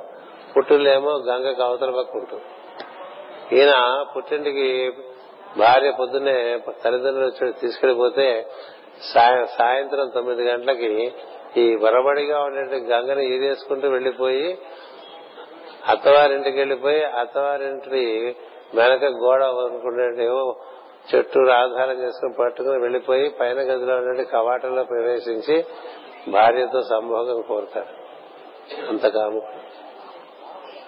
కోరితే అప్పుడు ఆమె చెప్తుంది ఇందుకేనా జీవితం నీకు? ఇంతకైనా జీవితం లేదా? ఇంత అర్ధరాత్రి పూట. అపాయకరమైనటువంటి గంగానది వరవడు అంటే అద్భుతమైన వరవడే. వాటినన్నింటికంటూ ఇదుకుంటూ వచ్చి దొడ్డిదారిలో చెట్టెక్కి చెట్టుకో మించి పై మేడ మీదకి వచ్చి అక్కడి నుంచి కిటికీలోంచి లోపలికి వచ్చేంత కాముకత్వమా? నీకు పశువుకి తేడా ఉంది అన్నాడు పశువు కూడా ఇలా చేయదని చెప్తాడు. ఎన్నో రకాలుగా ఎందుకు పుట్టలేదు మనిషి? ఎందుకు పుట్టలేదు? మనిషి పుట్టిన దానికి ఒక ప్రయోజనం ఉన్నది. అది తెలియక ఇలాగా కాముకుడిపై జీవిస్తున్నాం అని చెప్పి ఆమె బోధ చేస్తే అప్పటికప్పుడు వైరాగ్యం వచ్చి వెంటనే వెనక్కి వెళ్ళిపోయి గంగానదికి ఇటుపక్కకు వచ్చేసి కూర్చుని తపస్సు చేస్తుంటే ఆయనకి మొత్తం తత్వం అంతా మారిపోతుంది. మారిపోయి ఆయన మహాత్ముడు అయిపోయాడు అందుకని ఏదో ఘటన ద్వారా జీవుడు మారాలి కదా? అది ఎలా ఉండాలంటే దానివల్ల అకస్మాత్తుగా తనకి తిరుగుదారి లభించాలి.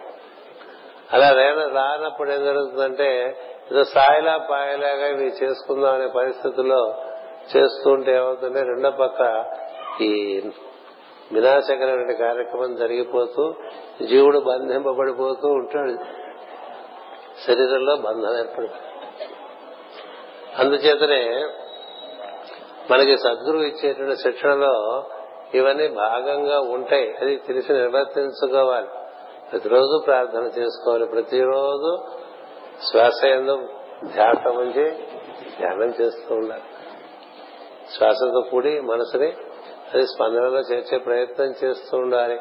గాయత్రి ఉపాసన చేస్తున్నట్లుగా ప్రతినిత్యం శిరస్సునందు వెలుగును దర్శనం చేసే ప్రయత్నం చేయాలి. దానికి అనేకమైనటువంటి మంత్రములు ఉన్నాయి. అన్నిటికీ మించి ఓంకారములు చక్కగా ఓంకారాలను నిర్వర్తించుకుంటే నీ శిరస్సు ఒక బల్బు వెలిగినట్టు వెలిగిపోతుంది ఆ ఓం అనగానే శిరస్సు బల్బు వెలిగినట్టు వెలిగిపోతుంది. వెలుగు కనపడకపోతే మళ్ళీ ఓ బాగా ప్రార్థన జరిగినప్పుడు మొత్తం ఇదంతా శిరస్సు వేడి ఎక్కి కన్నుల నుండి వేడి వస్తూ ఉంటుంది. అలా ఉండాలి. ఎందుచేతంటే వెలుగు యొక్క ప్రభావం చేత శిరస్సు వేడెక్కుతుంది ఆ తర్వాత చల్లబడిపోతుంది అంతసేపు ధ్వని ద్వారా మనం వెలుగును పుట్టించుకోవచ్చు. Sound is the basis for light. కదా? శబ్దం వలన వెలుగు ఏర్పడుతుంది. అంచేత వెలుగు ఏర్పడేటువంటి శబ్దములు కలిగినటువంటి సంప్రదాయం మంది ఎలాంటివి ఇచ్చారు? అద్భుతమైనటువంటి గోళ్ళు ఇచ్చారు. అవన్నీ చక్కగా త్రికరణ శుద్ధిగా మనం ఉచ్చారణ చేస్తే వెలుగు వస్తుంది అటుపైన శ్వాసకు అడ్డమైన వ్యాయామాలు చేయక్కర్లే. చక్కగా కూర్చుని నెట్టలేరుగా శ్వాసను ఒక ఇరవై నాలుగు శ్వాసను దీర్ఘముగా సున్నితముగా లోపలికి కొనటం బయటికి వదలటం చేస్తూ ఉంటే వేడి పుట్టాలి. ఏది? ఈ ఉదర వితానం పైన ఉండేటువంటి భాగం ఉంది. అదంతా వేడి పుడితే ఆ వేడి క్రమంగా ఉదర వితానం క్రింద భాగానికి కూడా అందుతుంది. అలా చేసుకుంటే నీలో వాయువు అగ్ని రెండు చక్కగా ఒకదాంతో ఒకటి అనుసంధానం చెంది కావాల్సినంత ప్రాణశక్తి లభిస్తుంది. అది ఆధారంగా మనకి ఉదర వితానం కింద ఉండేటువంటి భాగంలోనే కూడా మనం ఇచ్చిన ఆహారాన్ని చక్కగా పచనం చేస్తాం. అందుకని రోజు ప్రార్థనము రోజు శ్వాస ధ్యాస. అటు పైన చేసేటువంటి పనులన్నీ కూడా ఇతరులకు వినియోగంగా ఉండాలి. యజ్ఞార్థం కురు కర్మాణి అని శ్రీకృష్ణుడు పలికాడంటే దాని పరమోద్దేశం ఒకటి యజ్ఞం అంటే ఏమిటి? ఇతరుల శ్రేయస్సు కూర్చి నిర్వర్తించేదాన్ని యజ్ఞం అన్నారు. ఇది కృష్ణుడి ఇచ్చిన నిర్వచనం అదే యజ్ఞము. యజము నిర్వర్తించిన వారికి జయము కలుగుతుంది అని చెప్తాడు కృష్ణుడు. యజము జయము. యజము జయము. ఎవరికి జయం కలుగుతుందంటే జయం అంటే ఏమిటి? ఈ శరీరంలోకి ఎంత సంబరంతో బయటకు వచ్చావో ఈ శరీరంలోంచి అంత సంబరంగాను స్వచ్ఛందంగా బయటికి వెళ్ళిపోవటం విజయం. అంతేగాని పీకు పీకు పీకు పీకు చచ్చిపోవడం కాదు అది అపజయం. అందుకని ఇందులో ప్రవేశించినటువంటి వాడు విజయుడై తిరిగి వెళ్తే అది గౌరవప్రదంగా ఉంటుంది. అది విజయం. ముందు ఆ విద్య నేర్చుకున్న తర్వాత ఎన్ని విద్యలైనా నేర్చుకోవచ్చు. అది ఒకటి. రెండవది నువ్వు నిర్వర్తించే కర్మ వల్ల వచ్చే ఫలితములన్నీ ఇతరులకి నీకోసం అనుకోకూడదు అందుకనే భగవంతుడు భగవద్గీతలో కర్మఫలము నువ్వు భుజిస్తే నువ్వు దొంగ అవుతావు అని చెప్పాడు. కర్మఫలములు అందరికీ అందించు. నీకు రావాల్సిన ఫలములు నీకు ప్రకృతి అందిస్తూ ఉంటుంది. అందుకనే అనాశ్రిత కర్మఫలం. కర్మఫలములు త్యాగం చేయటం సన్యసించటం సంకల్పములు సన్యసించటం. ఈ రెండు నేర్చుకోవాలి జీవితంలో. కోరికలు అలా పుట్టలు పుట్టలు పుట్టలుగా పుడుతూ ఉంటాయండి. ఇది కర్తవ్యమా కాదా అని చూసుకుని నిర్వర్తించుకోవటం వేరు. వచ్చిన ప్రతి కోరిక వెంట పడి అవన్నీ నిర్వర్తించుకోవటం వేరు. కోరిక నీ కోసం నిన్ను పరికృష్టి చేసుకుందామని కానీ అలా జరగదు ఎంత పరికృష్టి ఎన్ని ఎన్ని పొందినా ఇంకా ఏదో లోటుగానే ఉంటుంది. అందుకని శ్రీకృష్ణుడు యజ్ఞార్థం కురు కర్మ అని అని. ఇలా యజ్ఞం నిర్వర్తిస్తూ ఉంటే రకరకములుగానే ఇతరుల కోసం నువ్వు ఎప్పుడు పనిచేయడం అనేటువంటిది రూఢిగా జరుగుతూ ఉంటుందో ఫలములు నువ్వు ఎప్పుడైతే ఆశించట్లేదో సొంత సంకల్పాలు ఎప్పుడైతే నీలో లేవో ఆ చేసే పని త్రికరణ శుద్ధి ఎప్పుడు ఏర్పడుతుందో అప్పుడు నీకు ప్రకృతి యొక్క సహకారం అద్భుతంగా లభిస్తుంది. ప్రకృతి సహకారం ఎవరికి లభిస్తుందంటే త్రికరణ శుద్ధిగా ఇతరుల గూర్చి శ్రమపడేటువంటి వారికి లభిస్తుంది. అందుకని తన అడ్వకేట్గా సౌత్ ఆఫ్రికాలో పనిచేస్తున్నటువంటి మోహన్ దాస్ కరంచంద్ గాంధీకి ఏదో అంతంత మాత్రంగా గడుస్తూ ఉండేది ఒకటి. రెండవది బ్రిటిష్ వారు చేసేటువంటి అవమానాలు బండి నుంచి తోసేయడం ఇలాంటివన్నీ జరిగినాయి కదా. మరి అదే మనిషి ఒక దేశం కోసం నా జీవితాన్ని నేను సమర్పణ చేసుకుని వారి యొక్క ఉన్నతి కోసం పనిచేస్తాననుకోవటం వలన అతను క్రమంగా అతనిలో ఉండేటువంటి సమస్యలని ప్రజలు చక్కగా సహకరించి అతన్ని మహాత్ముడిగా తీర్చిదిద్దురే మనకి ఈ మధ్య జరిగినటువంటి ఒక ఉదాహరణ. ఎలా మనిషి మహాత్ముడు అవుతాడంటే తన గురించి ఆలోచించుకుంటే మహాత్ముడు కాడు. తన ఉన్నతి గురించి ఆలోచించుకుంటే మహాత్ముడు కాడు. తనకి బాగా విజ్ఞానం కలిగి తనకి బాగా దైవ దర్శనం కలగాలనుకునేటువంటి స్వార్థపడు పది మంది బాగుపడాలనుకునే వాడి దగ్గరికి భగవంతుడు వస్తాడు. ఎందుకంటే భగవత్ సృష్టిలో జీవులందరూ కూడా భగవంతుని యొక్క సంతానమే కాబట్టి తన వారి కోసం పనిచేసేవాడు ఒకడు శ్రమ పడుతుంటే వాడికి దగ్గరగా చేరుతూ ఉంటాడండి దైవం.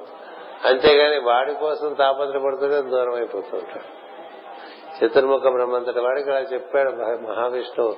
నువ్వు సృష్టి కోసం పనిచేస్తే సృష్టి నిర్మాణం చేస్తే నీకు నేను చెరువులోనే ఉంటాను. నువ్వు నా పక్క చూస్తే నేను నీకు కనపడని.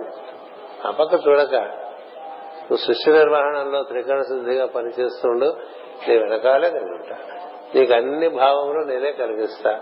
ఏది ఎలా నిర్వర్తించుకోవాలో నేనే చూసి పెడతా. ఎందుచేత నువ్వు అందరి శ్రేయస్సు కోరుతున్నావు కనుక నీ శ్రేయస్సు కోరుకుని నీ ఉన్నతి కోరుకుని నీ కీర్తి నీ ప్రతిష్ట నీ గొప్పతనం ఈ గోళ పడ్డావు అనుకో నువ్వు ఒక వ్యామోహంలోకి వెళ్ళిపోతావు నేను నీకు దూరం అయిపోతాను. కదా? అందుకనే తపస్సు చేస్తాడు బ్రహ్మదేవుడు కనబడ్డు. సృష్టి నిర్వహణ చేయడం మొదలుపెట్టే దానికి బాగా దగ్గరైపోతాడు.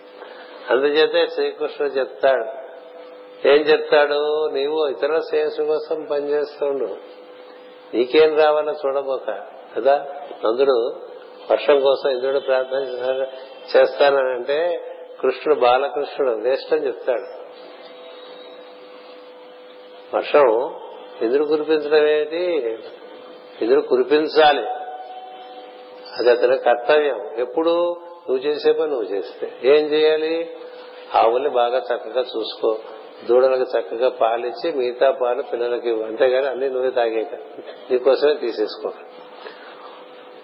ఎద్దుని అరక కట్టిన తర్వాత మొదటి జాములనే తెల్లవారిన తర్వాత కట్టించి ఎండెక్కిన తర్వాత ఎద్దుకి శ్రమగా ఉంటుంది పొలం దున్నటం.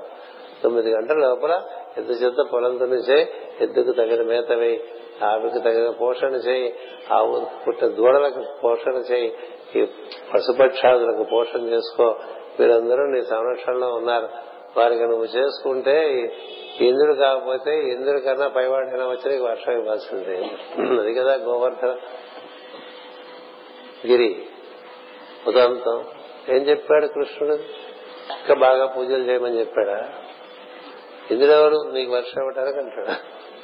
ఇంద్రుడు పోస్ట్ మ్యాన్ ఇంద్రుడు పోస్ట్ మ్యాన్ నువ్వు లోకంలో ఉండేవారందరికీ నీ చుట్టూ ఉండేవారి లోకం ఉంటాయి.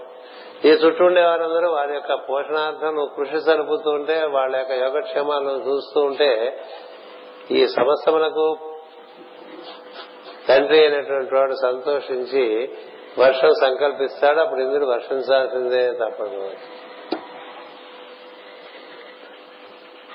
అందుకనే ఆ విధంగా బోధన చేస్తే ఇంద్రుడు బాగా పూజలకు అలవాటు పడిపోయి పూజ చేయట్లేదు ఈ కృష్ణుడు ఆపేసాడు కోపం చేత ఎక్కువగా వర్షం కురిపించేస్తాడు కదా. కురిపించేస్తే అలా అందరినీ కాపాడతాడు కదా. ఈ గోవర్ధనగిరి చిటికల మీద ఎత్తేసాడు ఆయన దేవుడు అది అలా ఉంచేసి దాని ముందు అత్యద్భుతమైన బోధ చేస్తాడు. ఏంటి? జీవుడు కృష్ణుడి జీవితం గాని రాముడి జీవితం గాని తమ కోసం అనే ఉండదు. అవతార పురుషులు ఎవరు తమ కోసం జీవించలేదు. మహాత్ములెవరూ తమ కోసం జీవించలేదు. అందుకనే వారు శాశ్వతమైనటువంటి పదవి ఎందు ఉన్నారు. నీవు కూడా శాశ్వతమైన పదవి చేరాలనుకుంటే నీ కోసం పనిచేయడం మానేసి నిన్ను ఆశ్రయించిన వారందరి యోగక్షేమములు చూడటం కోసం పనిచేస్తే అది యజ్ఞం అవుతుంది యజ్ఞములకు అర్హత ఏం చెప్పారంటే సంకల్పం దైవంది ఫలము ఫలము సంకల్పము సన్యసిస్తాం కర్మఫలము సన్యసిస్తాం కర్మ త్రికరణ శుద్ధి చేస్తాం ఇది చేస్తే మీకేమొస్తుంది అంటే ఏమొస్తుందని కాదు చేయవలసిన బాధ్యత ఉంది కాబట్టి చేస్తున్నాను అనుకుంటూ ఉండాలంటే కదా? బాధ్యత పని చేయటమే చేసే విషయంలో త్రికరణ శుద్ధి ఉండాలి. అలా ఉన్నవాడికి ప్రకృతి అద్భుతమైనటువంటి సంపదలు అందిస్తూ ఉంటుంది. అలా సంపదలు కలిగితే శ్రీకృష్ణుడు చెప్పాడు అదంతా మళ్ళీ పోగేసుకుని అక్కడ ఎక్కడ ఏర్పాటు చేసుకోబోక దాన్ని దానం చేసేసుకోన్నాడు యజ్ఞము చక్కగా నిర్వర్తించిన వారి దగ్గరికి ప్రకృతి సంపదలు ఏర్పాటు చేస్తుంటే ఆ సంపదలను కూడా లోకోపకారం కోసం వినియోగం చేసుకుంటూ ఉండు. అలాంటి సమయంలో నువ్వు లోపల ప్రవేశించడం కానీ నాతో అనుసంధానం చెందడం కానీ చాలా సులభంగా జరిగిపోతుందని చెప్తాడు. అందుకనే యజ్ఞము దానము తపస్సు అని మూడు వాక్య మూడు పదాలు వాడతాడు చిట్ట చివరి అధ్యాయం అది విధానం. అలా కాకుండా ఈయన ఏం చేశాడో ఒకసారి మీకు చదివి వినిపించేస్తా. అనేక కర్మల ఎందు ఆసక్తుడై కోరికలతో కూడిన వాడై భార్యచే మోసగింపబడి కాలము గడిపెను. ఫలితము కోరి పనులు చేయుట కోరికలకు లొంగి జీవితము గడుపుట కారణముగా ఆయుర్దాయము గడిచి ముసలితనం వచ్చినను ముందు జాగరూకత లేక జీవించడమే మోసగింపబడుటగా చెప్పబడింది ఏది మోసపోయావంటే నీకు ఇలా ఆయుర్దాయం తగ్గిపోతుంటుంది తొందరగా ముసలితనం వచ్చేస్తుంది నీకు తెలియదు వచ్చేస్తున్నట్టు కదా? అంటే కాటికి దగ్గర అవుతున్నాడని చెప్తుంటాం కదా? ఇంకా చావు భయం ఒకటి పట్టుకుంటుంది చచ్చిపోతావేమో అని డెత్ కండిషన్గా బతుకుతూ ఉంటారు చచ్చిపోయే లోపల ఈ పని చేయాలి చచ్చిపోయే లోపల అమ్మాయి పెళ్ళి చేయాలి చచ్చిపోయే లోపల అబ్బాయి పెళ్ళి చేయాలి చచ్చిపోయే లోపల మనవాడు పెళ్ళి చేయాలి ఇట్లా ఉంటుంది కదా? చచ్చిపోయే లోపల అనేటువంటి ఒక పద్ధతి ఎప్పటి నుంచి వస్తుంది? ద్వితీయ పరార్థంలో వస్తుంది కదా? అది ముందుగానే వీడికి ముసంధనం వచ్చేసింది. మోసగింపబడిపోయాటండి. భార్యను అనుసరించి అతడు నడుచుకొని చూడాను. ఆమె త్రాగినచో అతడు త్రాగును. తినచో తినను. నడిచినచో నడుచును. నవ్విన నవ్వును. ఏడ్చిన ఏడ్చును. పాడిన పాడును వినసో వినును సూచనసో చూచును కూర్చునసో కూర్చును దుఃఖించినసో దీనుడై దుఃఖించును నిలచిన నిలసిన నిద్రించిన నిద్రించను. ఇట్లా భార్య విధేయుడైపోయాడంటే అర్థం ఏంటంటే శరీరమునకు విధేయుడైపోయాడని అర్థం. జీవుడు శరీరానికి విధేయుడైపోతాడండి. స్త్రీ రూపమైనా పురుష రూపమైనా ప్రతి వాళ్ళు శరీర పోషణార్థమే జీవిస్తూ ఉంటారు ఇంకా. ఏదో వేళకు మందులు వేసుకోవటం వేళకి తినటం కదా? వేళకి వ్యాయామం చేయటం దీనికి నీళ్ళు పోయటం దీనికి బట్టలు వేయటం మంచి బట్టలు వేయటం దీనికి ఆభరణాలు పెట్టడం దీన్ని అందంగా తీర్చిదిద్దుకోవటం దీనికి క్రీములు రాయటం దీనికి పౌడర్లు రాయటం ఏమి? ఇదే పని కదా? ఇదే పని. ఎందుకని? ఇదే తను అనుకుంటాడు. తన శరీరమే తను అనుకోవటం వల్ల దాన్ని పోషించడంలో దానికోసం బతుకుతూ ఉంటాడు. అది కొన్నాళ్ళకి నేను నేను నుంచోని అంటుంది. అప్పుడు కూర్చోటమే. కదా? నేను మోకాళ్ళు నా మోకాళ్ళు ఎప్పుడు ఉంటుంది ఏం చేస్తా? నడ్డి నొప్పి ఉంటుంది ఏం చేస్తా? నడికే ఇబ్బంది వస్తే ఇక నిలబట్టం లేదు కూర్చోడం లేదు పడుకోవటమే. కదా? అందుకని అదే ఇక్కడ ఏం చెప్పారంటే తినమంటే అది తినమంటే తింటాటండి. అది తెలుసు పడుకోమంటే పడుకుంటాటండి. అది తాగమంటే తాగుతాటండి. అది నవ్వితే నవ్వుతాట. అది ఎప్పుడు నవ్వుతుంది? అంత దానికి సుఖంగా ఉంటే నవ్వుతుంది కదా? ఇలా భార్య విధేయుడు అయిపోయాట ఇలా మోసం చేయబడి మోసం పడిన వాడై శరీరం వంచిన చే తన స్వభావం అంతయు మాటుపడెను. తానెవరు? ఈశ్వరాంశయే కదా అక్కడి నుంచే కదా దిగి వచ్చాడు ఈశ్వరాంశని మర్చిపోయాడు. తన ఎందు ఈశ్వరుడు ఎప్పుడు పిలిస్తే అప్పుడు పలుకుతాడనేటువంటిది మర్చిపోయాడు. ఈ దేహం మోదులో పడిపోయాడు. ఇక దీని గురించే బతకటం మొదలుపెట్టాడు. దీనికి ఇడ్లీలు పెడదామా? దీనికి దోశలు పెడదామా? దీనికి పెసరట్లు పెడదామా? మసాలా దోశలు పెడదామా? టిఫిన్ అంటే రోజు ఒక రకంగా చేసి పెట్టమని అడుగుతుంది మరి. మనసు విసూచి కదా?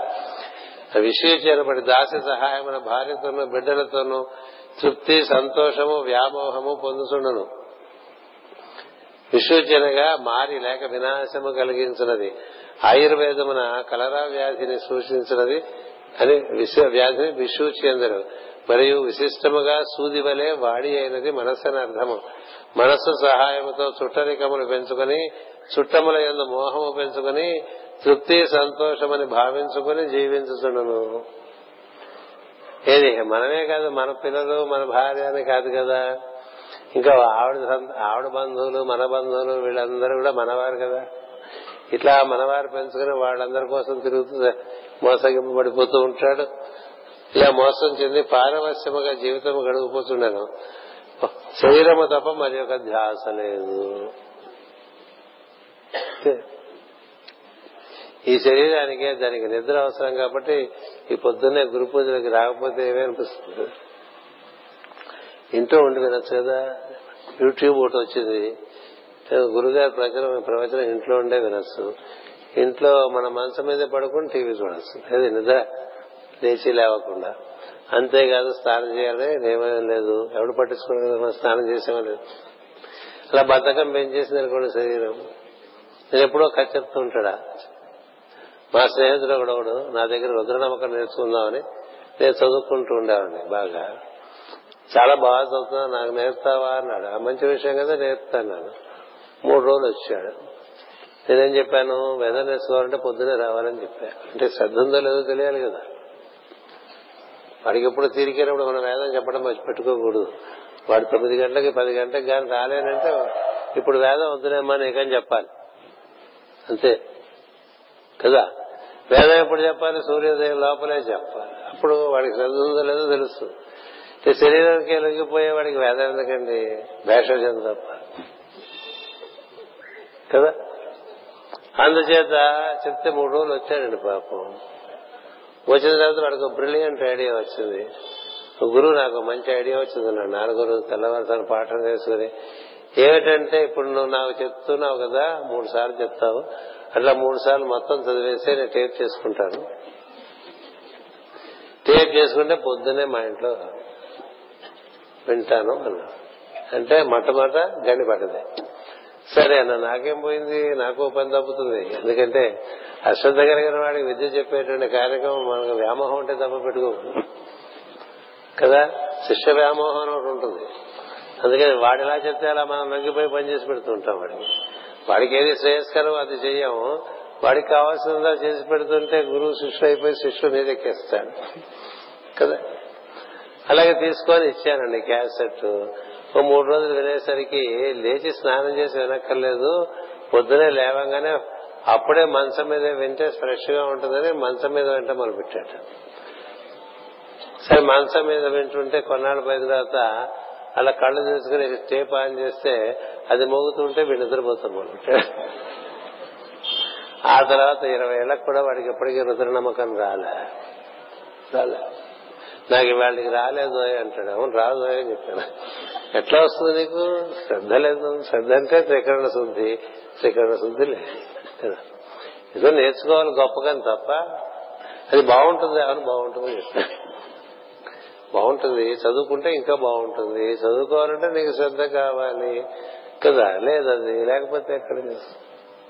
అందుకని ఏది దీన్ని ఇలా పాడు చేస్తుంది? వాడి శరీరమే. వాడి నీకు వేదం ఏంటి? నువ్వు నోరు మూసుకు పడుకొని చెప్తుంది కదా? నీకు వేదం ఏంటో హాయిగా పడుకోక పిచ్చివేషాలని చెప్తుంది. ప్రార్థనే వద్దని చెప్తుంది. పొద్దునే శరీరం కదా? ప్రార్థనే కాస్త రాత్రి లేట్ అయిపోయింది అనుకోండి మన మీద మనకే చాలా విపరీతమైనటువంటి కారుణ్యం. లోకం మీద ఉండేటువంటి కారుణ్యం అంతా మన మీద మనం చూపించుకుంటూ ఉంటాం కదా. అందుకని కాస్త లేట్ అయిపోయింది అనుకోండి మర్నాడు ప్రార్థన మానేయడానికి మనకి వ్యాలిడ్ రీజన్ ఉంటుంది. కదా? వ్యాలిడ్ రీజన్ అందుకని ఎప్పుడూ శరీరానికి లొంగిపోయే జీవిస్తూ ఉంటాం. ఎందుకని? అలా తయారు చేసుకున్నాను దాన్ని. అంటే మనం అది ఎక్కించుకున్నప్పుడు మనం అది ఎక్కాలి గుర్రాన్ని. లేకపోతే అది మనం ఎక్కితే తన్నేస్తూ ఉంటుంది కదా. అందుకని దానికి శిక్షణ ఇవ్వలేదు. ఒకసారి గుర్రం ఎక్కితే అది తన్నేస్తూ ఉంటుంది.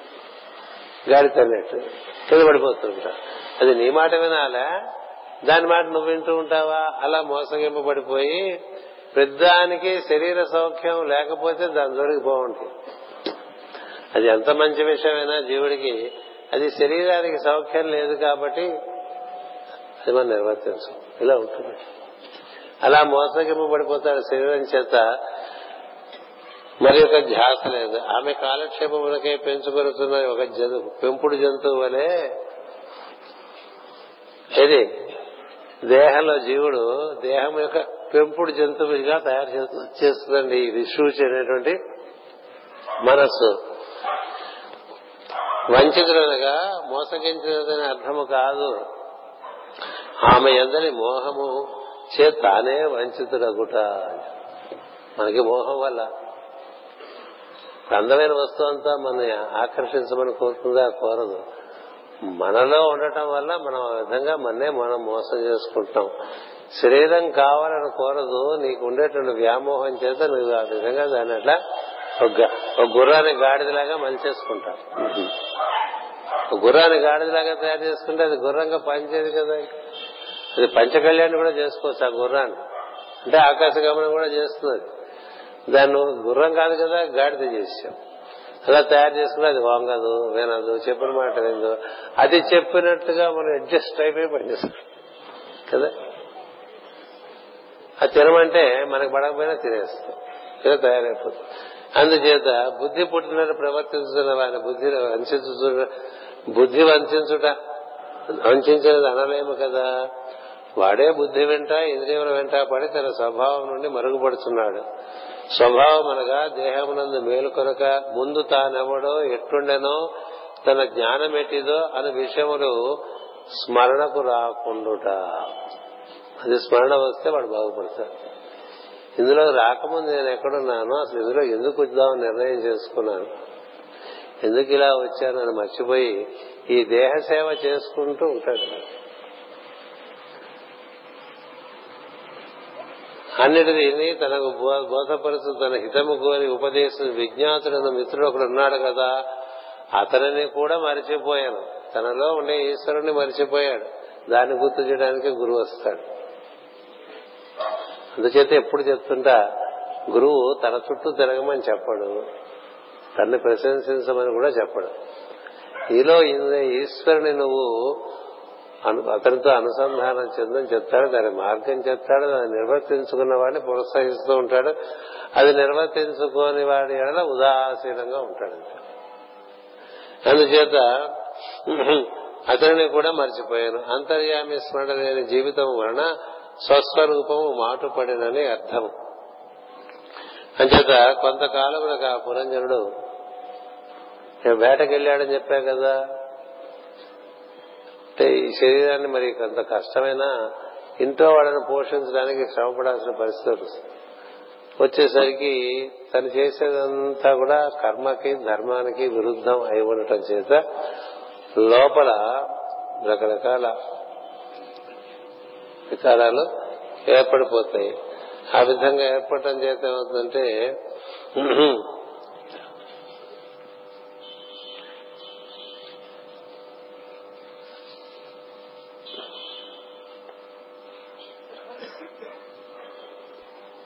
ఇందులో ఎక్కువగా పేజీలు భార్య మోహం చేత ఏ విధంగా తను తను పాడు చేసుకున్నాడో చెప్పారు.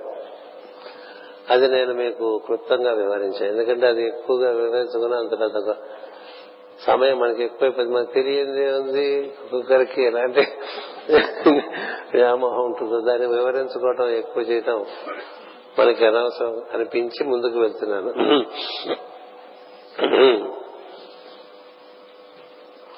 చాలా మంది సంతానం కంటం వల్ల చాలా కార్యక్రమం పెరిగిపోయిందండి. ఎంతమంది సంతానాన్ని కన్నట్టంటే నూట పది మందిని కన్నట్టు బహు సంతానం బహు కుటుంబం అంటాం కదా. అలా పెరిగిపోయింది. అలా పెరిగిపోవటంలో వీళ్ళందరికీ పెళ్ళిళ్ళు చేయటం ఇలాంటి కార్యక్రమాలన్నీ వస్తాయి కదా. అవి పెద్ద పెద్ద పనులుగా మిగిలిపోతాయి. మిగిలిపోవటం చేత ఎన్నో రకాలుగా ఈ శరీరాన్ని సరైన మార్గంలో వినియోగించకపోవటం చేత కుటుంబ పోషమునకై బంధువుల మెప్పునకై త్రిప్పుల పట్టుటలోనే మనసు బిగిసిపోయాను. లోకోపహితమగు కార్యము లోకోపకార సత్కర్మలు చేయటం శ్రద్ధ వహింపలేదు. రాను రాను కాలమే తనకు విరోధి అయ్యను. తనకు ఇష్టబంధుజనులకు వ్యతిరేకమైన చెటు కాలము సమీపించను. చండవేగుడను సుప్రసిద్ధ గంధర్వ రాజకుడు తన సైన్యములతో పురంజనుని పైకి దండెత్తాను. చెప్పారు సైన్యముల కుటుంబములతో దిగినవి. వాళ్ళు వాళ్ళ పెళ్ళాలతో వచ్చారనమాట అంటే ఏంటంటే పగలు రాత్రి అని చెప్పారు కదా. ఈ గడియలన్నీ కూడా చక్కగా రాత్రి పగలు కూడా వెళ్ళి నెమ్మదిగా వీడు ఆయుర్దాయం తగ్గించుకునే పరిస్థితికి వచ్చేసినాయి. అతడు భయంకరమైన వేగము కలవాడు. కాలమని అర్థము. అతడు కాలము సంగీతముగా పాడుచూ మాయ చూపుతున్నవాడు చండవేగుని అనుచరులైన గంధర్వులు పురమును చెల్లా చెదురు చేయడం ప్రారంభించింది అంటే ప్రచండ వేగంతో లోపల అస్వస్థతలు మొదలైపోతుంటాయి ముందు తెలియవు అస్వస్థతలు. మనకి క్లినికల్ టెస్ట్ దొరికితే అప్పుడు అస్వస్థత వచ్చింది అనుకుంటాం అస్వస్థతలన్నీ ఎక్కడ ఉంటాయంటే కామమునందు క్రోధమందు లోభమందు మోహమందు మదమందు మాత్సర్యమునందు ఈర్ష్యందు అసూయందు దాక్కుని ఉంటాయి. అవి లోపల నుంచి పాడు చేసుకుంటూ వస్తాయి చాప కింద నీరని. అది ఒకసారి బయటపడినప్పుడు అప్పుడు చూసుకుని లాభం ఉంది కిడ్నీ చెడిపోయింది తర్వాత ఏం చేయలేంగా? చెడిపోక ముందు లోపల చెడిపోవటానికి ఒక ప్రక్రియ జరుగుతుంటది అది కాలం చేస్తుంటది బయటికి తెలియదు మీకు ఇది పని చేయట్లేదు మీకు అది పని చేయట్లేదు అని చెప్తుంటారు కదా. ఆ పురమునకు అధ్యక్షుడైన మంత్రి ఒకడు ఉండను అతని పేరు ప్రజాగరుడు చెప్పా కదా. జాగ్రత్త లక్షణము. అతడు అసహ అసహాయుడై ఉండిపోవలసి వచ్చాను. చేసిన పనుల వల్ల శరీరము నందు ప్రాణశక్తి క్షీణించడం వల్ల ఈ ప్రజాగరుడు అసహాయుడైపోయాడని అప్పటి నుంచి ఏం చేస్తారు? బాధలు పడుతూ మమకారముతో పురము వదిలిపోలేక అందే నిలిచి అందినంత వరకు అల్ప సుఖములు అనుభవించదుండను. అల్ప సుఖములు అంటే రెండిట్లు జాలేవే అంటాడు. అదేంటండి నాలుగిడ్లు తినేవారు కదా అంటే ఎక్కువ మాట్లాడకంటాడు లోపల చిరాకు. కదా? దాని మీద నెయ్యి వేయనా అంటే వద్దంటాడు. అంతకుముందు ఆరు ఇడ్లీలు నెయ్యి వేసుకుని కారపొడిలో కూడా నెయ్యి వేసుకుని బాగా మింగిన వాడు ఇప్పుడు రెండు ఇడ్లీకి లిమిట్ అయిపోతాడు. నెయ్యి అంటే వద్దంటాడు కదా? ఉప్పు అంటే వద్దంటాడు కారం కారం అంటే వద్దంటాడు. ఏదైనా చేదుగా ఉంటే పెట్టమంటాడు కదా? అంటే ఒక గుక్కడి కాకరకాయ రసం తాగితే ఒక ఇడ్లీ ఎక్కువ తినచ్చు. అట్లా ఉంటుంది అనమాట అలా అయిపోతుందండి. అంచేత పురంజుడు మాత్రం పలు విధములైన బాధలు పడుతూ మమకారముతో పురము వదిలి పోలేక అందే నిలిచి అందినంత వరకు అల్ప సుఖములు అనుభవించుతుండను అంటే కడుపు నిండా భోజనం కూడా చేయలేడు. ఏడుస్తూనే లేస్తాడు విస్తర నుంచి. ఎందుకని ఏడుస్తూ ఇతర నుంచి లేస్తాడంటే భయం. చచ్చిపోతారేమో. తింటే జబ్బు పెరిగిపోతుంది జబ్బు వచ్చేస్తే చచ్చిపోతుంది కదా. అలా అయిపోతుంది. దేహం మన సత్తువ లేకపోయినాను అలవాటు సత్వన కుతి తీరక ఆయా సుఖములు అనుభవించుటకు యత్నించుతున్నాను కదా? తినాలని ఉంటుంది తినకూడదు కదా? ఎక్కడికో వెళ్ళాలనిపిస్తుంది వెళ్ళలేము. తీసుకెళ్ళే వాళ్ళు కూడా ఉండరు కదా? ఇక్కడ అందరూ బిజీయే. అందరూ కొడుకు బిజీ కోడలు బిజీ మనవాడు బిజీ మనవరాలు బిజీ అందరు బిజీ. నువ్వు ఉంటావు అక్కడ నువ్వు నెమ్మదిగా అందరికీ బరువు అయిపోతుంటే వీడోడు ఇంట్లో అనిపిస్తుంది. ఎక్కడికి వెళ్ళాలన్నా వీళ్ళు అడ్డంగా కనిపిస్తారు సమావేశం కదా? మనం ఏదైనా ఇంట్లో చిన్నవాళ్ళు ఏదో కార్యక్రమం మీద వెళ్దాం అనుకుంటే ఇంత ఈ ముసలాయన ఏం చేయాలి ముసలావిని ఏం చేయాలి అని ప్రశ్న. అంతేగా? అందుకే కదా మనం ఓల్డేజ్ హోమ్లు కనిపెట్టాం. బాధ్యతలు వదిలించుకుని ఇంకా నాశనం అయిపోవడానికి ఓల్డేజ్ హోమ్లు పెట్టుకున్నాం. నీకు అర్థమే వారి ఎందు ఉన్నటువంటిది నీకు భావన లేక వారిని ఎలా తప్పించుకుని పడిపంతం సినిమా వచ్చింది. ఇద్దరు మా ఇంట్లో ఉంటే మేము చాకరీ చేయలేను చాకరీ చేయలేను నాన్న. అమ్మ ఒకళ్ళు ఇంట్లో ఉంటే బాగుంటుంది నాన్న ఒకళ్ళు ఇంట్లో ఉంటే బాగుంటుంది. అంటే విడిగితే ఏమిటో వీడు ముసలాడైపోతాడని తెలియాలిగా? వీళ్ళు ముసలాళ్ళు అయిపోతారు కదా. మన ఇంట్లో ముసలివారిని మనం ఎలా చూసామో ప్రకృతి మనకి అలాంటి ఏర్పాట్లే చేసి ఇంకో రకమైన ఏర్పాట్లు చేసి పెడుతుందా? నీ ముసు ముదుసరి తల్లిదండ్రులు నువ్వు అశ్రద్ధ చేస్తే నీ ముసలి వయసున నీ కుమారులు గాని కుమార్తెలు గాని నిన్ను ఆదరణగా చూస్తారనేది కళలో మాట. ఎందుకంటే they are the chip of your block. కదా? నీ లక్షణాలే వాళ్ళే ఉంటాయి. అందుచేత ఏవి కదలవు ఏవి చేయలేవు అన్నిటికీ ఆధారం ఇలా పెరిగిపోతుంటే ఇంట్లో వాళ్ళందరూ వీడు ఎప్పుడు పోతాడా అని చూస్తుంటారు కదా. పోతే బాగుండదు. వాళ్ళకి అనిపించడం కదా వీడికి అనిపిస్తుంటుంది. పోలేడు. పోతే బాగుంటుంది కానీ పోలేడు. తనకు హితమైన లోక అది ఇక్కడ కాదు. అనుభవించ అంతటా పాంచాల ప్రాంతములందు తన సేవకులచే కొని రాబడిచిన పదార్థములు స్వీకరించుతుండెను అంటే పాంచాల ప్రాంతం అంట పంచేంద్రియములు. వాటిని సంతోషపరచడానికి అన్ని తన దగ్గరికి ఎవరైనా తెచ్చి పెడితే అవి తీసుకుంటూ ఉంటాడండి. వాళ్ళు పెడితే తినాలి. వాళ్ళు పెట్టకపోతే ఎదురు చూస్తూ ఉండాలి. స్త్రీజనులు తన చుట్టూ చేరిండగా భయకారణము తెలియక బంధువులందరినీ పిలిచి ఆర్తితో చింతలతో కొంతకాలము గడిపాను. పోతాం అనిపిస్తే ఊళ్ళో వాళ్ళందరినీ పిలుచుకుంటూ ఉంటారు కదా. భయం వేస్తుంటారు అందుకని పిల్లవాడిని పిల్లవాడిని అంటారు. అయితే పిల్లని పిల్లవాడిని అంటారు. మా బాబాయ్కి ఒకసారి పిల్లవాడిని చూడాలనిపిస్తుంది అంటాడు మా మామయ్యని పిల్లవాడిని చూడాలనిపిస్తుంది. అంటే వీడికన్నా వాళ్ళు బాగున్నారు అనమాట వీడి మామయ్య ఇంకా బతుకున్నాడంటే. వీడు వీడి బాబాయ్. ఇట్లా ఎవరెవరినో చూడాలనిపిస్తూ ఉంటుంది. వీడెళ్ళి చూసే పరిస్థితి లేదు. వాళ్ళని తెచ్చిపెట్టాలి వీళ్ళేమో చిరాకు పడిపోతూ ఉంటారు. అలా సమీపిస్తుంటది అనమాట శ్రీజనులు తన చుట్టూ చేరిండగా భయకారణము తెలియక బంధువులందరినీ పిలిచి ఆర్తితో చింతలతో కొంతకాలము గడిపాను. కాలపుత్రిక అన్నది ఒక ఆడది కలదు అని కాలపుత్రిక గురించి ముందు చెప్పేశారు. కాలపుత్రిక అంటే ఇక వయస్సు మీద పడిపోతుంది ముసల్తనం వచ్చేస్తుంది. దాన్ని ఎవరు అందుకోరు అన్ని లోకాల్లోనూ కూడా తిరుగుతుంది నువ్వు పెళ్ళి చేసుకుంటావా నువ్వు పెళ్ళి చేసుకుంటావంటే ముసల్తనం కావాలని ఎవరు కోరుకుంటారండి? సృష్టిలో ఒకడే కోరుకున్నాడు. వాడు మహాత్ముడైపోయాడు తండ్రి కోరుకున్నాడు. ఒరే నాకు కోరికలు తెలియలేదురా నాకు ఈ లోపల ముసల్తనం వచ్చేసింది. ఇప్పుడు నువ్వు యవనంలో ఉన్నావు కదా నీ యవనం నాకు ఇచ్చేసి నా ముసలితనం తీసుకుంటావంటే ఎవడు ముందుకు రాలేదండి. ఒక కొడుకు వచ్చాడు. ఆ వంశంలోనే పుట్టుకొస్తాడు శ్రీకృష్ణ అతను చేసినటువంటి అత్యాగాన్ని సరే అది అలా ఉండగా ఈవిడందరినీ ఆవరిద్దామని చూస్తే అందరూ నెట్టేస్తూ ఉంటారు వీళ్ళు లోక పెళ్ళి చేసుకున్నారు. అదే ఇప్పుడు వీడు ఈ ప్రజ్వాలుడు అనేటువంటి వాడు వీడిని రకరకాలుగా చిత్రహింస చేయడం వల్ల వీడి ఇంకా ముసలితనం ఆవరించేస్తుంది రాక్షస వివాహంలాగా ఎత్తుకొచ్చి పెళ్ళి చేసుకున్నారంటారు కదా. అట్లా ఈ కాలపుత్రికి ఆవరించి నెమ్మదిగా ఇంకా ఏవో అవి కూడా చాలా రకాలుగా మనకి ముసలితనం గురించి చెప్పుకోవడానికి ఉంది ఏ నవలు లేవు మెత్త మెత్తగా ఏదో తయారు చేసుకుని తినాలి. గట్టిగా ఒక్క పులుకు నవ్వలేరు కదా. దూరంగా ఉండే జావకాయ నవ్వలేదు నవ్వలేరు. ఏం నవ్వలేవు పప్పు నవ్వితేనే పన్ను ఊడిపోయేట్టుగా ఉంటుంది.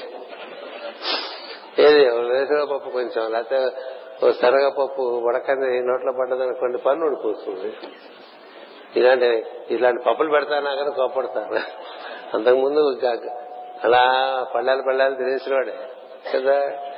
అందుచేత ఇలా అయిపోతుంది. దేహము విడుచుటకై సక్రమ మార్గమైన యోగ మధ్య మానవులు అభ్యసింపకపోవటం వలన ఇలాంటి మృత్యు ఒకటి ఆసనం అవుతుందండి అంచేత ఆ విధమైనటువంటి పరిస్థితుల్లో క్రమంగా కాలకన్య అసలు ఇది మీకు చెప్పేశాను. ఈ విషయం అంత ముందే చెప్పాను.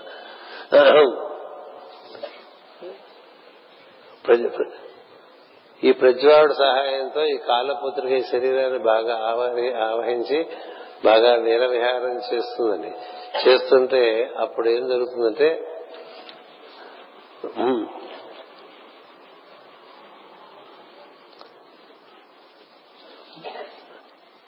ఈ ప్రజ్వాలుడు ఈ కాలపుత్రిక ఎవరుడు ఇంకా నెమ్మదిగా క్రమంగా పురంజనుడి పురములో ప్రవేశించి సమస్త భౌతిక సంపద సంపదల అనుభవముతో చాలా సమృద్ధిగా కనిపించిన ఈ శరీరంలోకి చేరిపోతారట. ఆ పురమును కాపాడుతున్న ఐదు తలల సర్పము ముసలిదైపై అలసిపోయినది అని గ్రహించింది. ప్రాణం అలా ఉసూరం అంటూ ఉంటుంది కదా? అలా వెళ్తే ఇంటికి వెళ్తే అలా ఉసూరమని పడి ఉంటాడు అక్కడ. ఈ ముసలాడు. ఏసారి ఇలా ఉన్నారంటే ఏం చేయరయ్యా ఇంట్లో వాళ్ళు సార్ సినిమాకి వెళ్ళారయ్యా వాళ్ళు ఇప్పుడు భోజనం ఎట్లా సార్? అక్కడ పెట్టారయ్యా.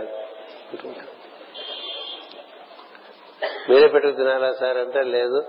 నేను పెట్టుకు తినగలిగితే తినమన్నారు లేకపోతే వాళ్ళు వచ్చి పెడతామన్నారు. అంతవరకు మంచి విషయం కదా.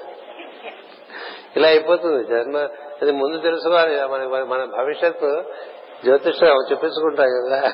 ఇది అందరి జాతకాలు ఇదే భవిష్యత్తు. అందుకే నువ్వు కర్తవ్య సరిగ్గా నిర్వర్తిస్తుంటే చేయవలసినవన్నీ నీ చుట్టూ చక్కని బలం వార్ధక్యంలో నీకు ఏర్పడిన సంపదే సంపద. సంపద అంటే అంగబలం. జ్ఞానబలం. కళిదాసు మాట చెప్తారు. ఏమంటే ఏ ధర్మాన్ని నేను పోషిస్తూ వచ్చానో ఆ ధర్మము చేతనే ఈ వార్ధక్యమునందు నేను పోషింపబడుతున్నాను అంట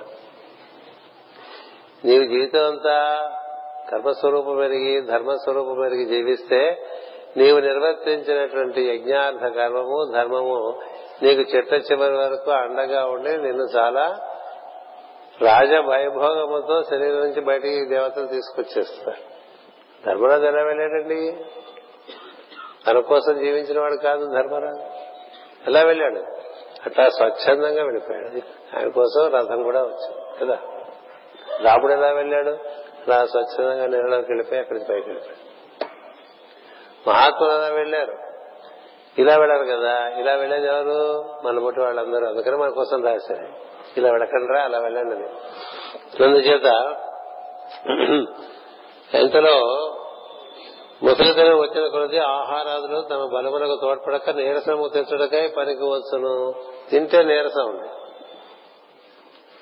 ఇదేమిటారండి ఇదివరకు కంచం కంచం తినేసామని ఇప్పుడు ఎక్కువ రా- అన్నం తిన్నాం అనుకోండి షుగర్ పెరిగి నీరసం వచ్చేస్తుంది.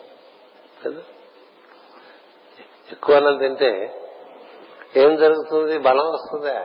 చిన్నప్పుడు ఎక్కువ అన్నం తింటే బలంగా ఉంటుంది ఇప్పుడు ఎక్కువ అన్నం తింటే నీరసం వస్తుంది. కదా? చిన్నప్పుడు బోల్డ్ స్వీట్లు కొనుక్కుని కూడా తినేవాళ్ళు. కదా? ఇంట్లో స్వీట్లు బయట స్వీట్లు ఎక్కడికి వెళ్ళినా స్వీట్లు పండగలకు స్వీట్లు పార్టీలో స్వీట్లు ఇప్పుడు పడవలకి వెళ్ళినా పార్టీలకు వెళ్ళినా ఇంట్లో ఏం చేసుకున్నా స్వీట్ మాత్రం ముట్టుకొని పరిస్థితి. ఎందుకని? అది తీపి విషం అయిపోయింది తమాష. తమాషా విషం అయిపోయింది ఇలా ఎందుకు జరిగిందో? ఆ స్వీట్ రాగానే చేయబెట్టేస్తాడు పండగ సార్ వేసుకోండి సార్ అంటే కోపం వస్తుంది అదేంటి స్వీట్ తినమంటే కోపం నాటండి వికారాల పరిస్థితి కాదండి. పాయసం తాగరా అంటే కోపం వస్తుంది. స్వీట్ అంటే కోపం వస్తుంది. ఎందుచేత లోపల రోగం? ఆ రోగం పట్టేసి తినదంతా రోగం తినేస్తుంది మనకేం మిగల్సదు. పెట్టిన భోజనం అంతా రోగం తినేస్తుంది మనిషిగా మిగల్తుందండి అందుకని వీడి నిస్సత్తువా రోగానికి బలం. అది చూడండి పారాడాక్స్ ఎట్లా ఉంటుందంటే వీడి కోసం వీడు తింటే అవి తీసేసుకుంటాయి. మీ తిండంతా కూడా రోగాలు పుచ్చేసుకుంటాయి. కొంచెం చక్కగా కొత్త ఆవకాయ తిన్నాం అనుకోండి ఎవరు పుచ్చుకుంటారు? బీపీ పుచ్చుకుంటుంది. ఎందుకని అందులో ఉప్పు. అది మరి బీపీ. ఓ బీపీ వస్తుంది కాబట్టి ఆవకాయ తినకూడదు. కదా? ఇట్లా ఏదో రూల్స్ అని పెట్టుకుని చాలా హీనమైనటువంటి జీవితాలు మనం జీవిస్తామని వేరే చెప్పాక చెప్పనక్కర్లేదు కదా? అలా తయారైపోయింది. ఇంతలో తొమ్మిది దారములందరూ యవన సైనికులు ప్రవేశించి పురమునకు పీడ కలిగించిరి. వాళ్ళు వచ్చేసారండి. యవనుడు అంటే ఇంక ఒక్కొక్కటి నట్లోడ తీస్తుంటారు నట్లోడ తీసేవాళ్ళు వచ్చారు. ఇప్పుడు చూడండి ఇప్పుడు మీరు రేపు సాయంత్రం ఈ టైంకి వస్తే ఇక్కడే ఉండదండి. అన్ని నట్లోడ తీసుకొని పట్టుకుంటారు. మీరు పది గంటల ఇక్కడికి వస్తే ఇక్కడైనా ఇంత వైభవంగా గురు పూజలు జరిగాయి అనిపిస్తుంది అట్లా ఉంటుంది. ఎందుకని వాళ్ళంతా యవన సైనికులు. వాళ్ళు వచ్చి నట్లోడ తీసేస్తే ఇంకా ఒక్కొక్కటి ఒక్కొక్కటి ఒక్కొక్కటి ఊడిపోతూ ఉంటాయి కదా. మనకి ఏం జరుగుతుంది చిట్ట చివరిలో? ఈ నవద్వారములు వారు ఆక్రమించేసరికి ఏం జరుగుతుందండి? ముందు ఇది రాదు. అల్పావశమానం రాదు మూత్రం రాదు. దానికి ఏదో గొట్టం పెట్టేస్తారు ఓ సంచి పెట్టేస్తారు కదా? మల విసర్జన సరిగా ఉండదు.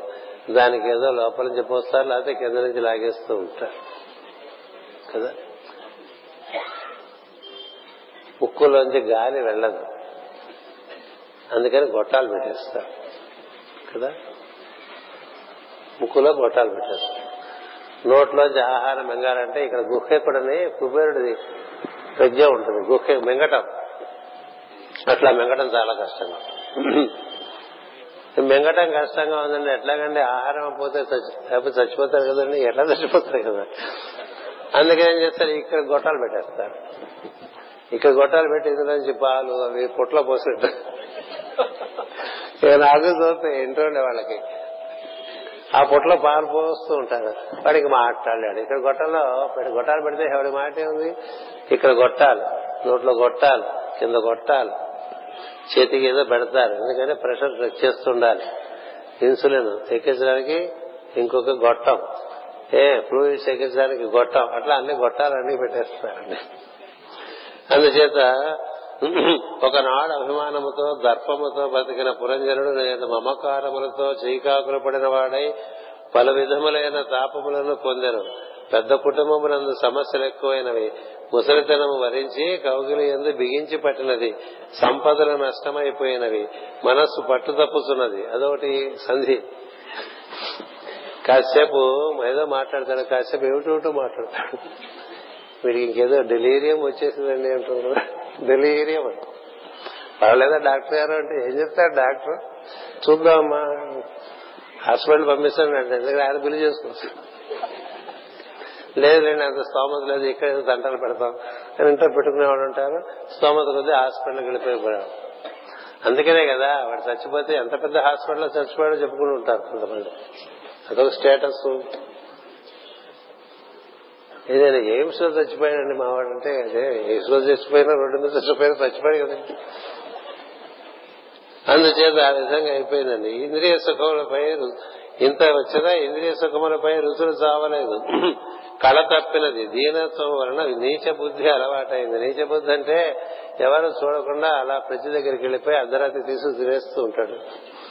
నువ్వు కావాలంటే బెటర్ వాళ్ళు మళ్ళీ అడగటానికి నామోషి ఇలా ఉంటాయి కదా. అంచేత దారించే భయం వేటాడుతున్న దుఃఖముతో మరణ స్థితి ఏర్పడినది.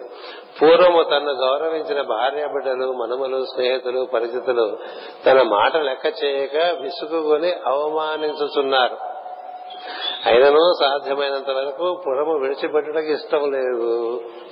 మొత్తం దాంతోనే కదా కథంతా నాకు ఎట్టా పట్ట అక్కడే పట్టు కూర్చుందాం అనుకుంటాటండి ఎలా? కాలకన్యక చేయి దొండగములు అంటే ముసల్దనం. హద్దులు మీరి వశము తప్పగా భరించలేక తుదకెట్లో పురము వీడిపోవటకు అంగీకరించారు ఇంకిచ్చి ఇంకెందులో ఉండకూడదు వెళ్ళిపోదాం అనేటువంటి పరిస్థితికి తెచ్చేస్తారన్నమాట ముజే మరణేదో ముజే మరణేదో అంటూ నన్ను సావనివ్వండి నన్ను సావనివ్వండి అంటూ ఉంటాడు కదా అందుకనే కొంతమంది అంటారు నాకు అగ్రెసివ్ ట్రీట్మెంట్ వద్దు నేను ఇలా వెళ్ళిపోలేను అంటారు. వెళ్ళిపోలేడు కదా?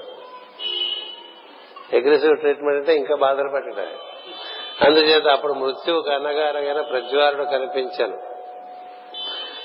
అంత్యకాలము సూచించడానికి తీవ్రమైన జ్వరము తాపము చలి వణికెను. భయములకు ప్రీతి కలిగినట్లుగా ప్రజ్వారుడు పురమునకు నిప్పంటించాను. నిప్పంటించడం అంటే లోపల తాపం విపరీతంగా కలుగుతుంది. జీవుడికి మరణవేదన సామాన్య విషయం కాదు మరణ యాతన అంటారు. గర్భయాతన నరక యాతన గర్భంలో ఉన్నప్పుడు యాతన పొందావు నరకంలో ఉన్నప్పుడు మరణించేప్పుడు యాతన పొందావు మరణించిన తర్వాత కూడా యాతన ఉంటుంది యాతన శరీరంలో ప్రవేశిస్తారంట ఎందుకండి ఇన్ని రకాల బాధలు? తెలుసుకోపోవడం వల్లే కదా. తెలుసుకుంటే బాధలే ఉండదు ఉంటాయా?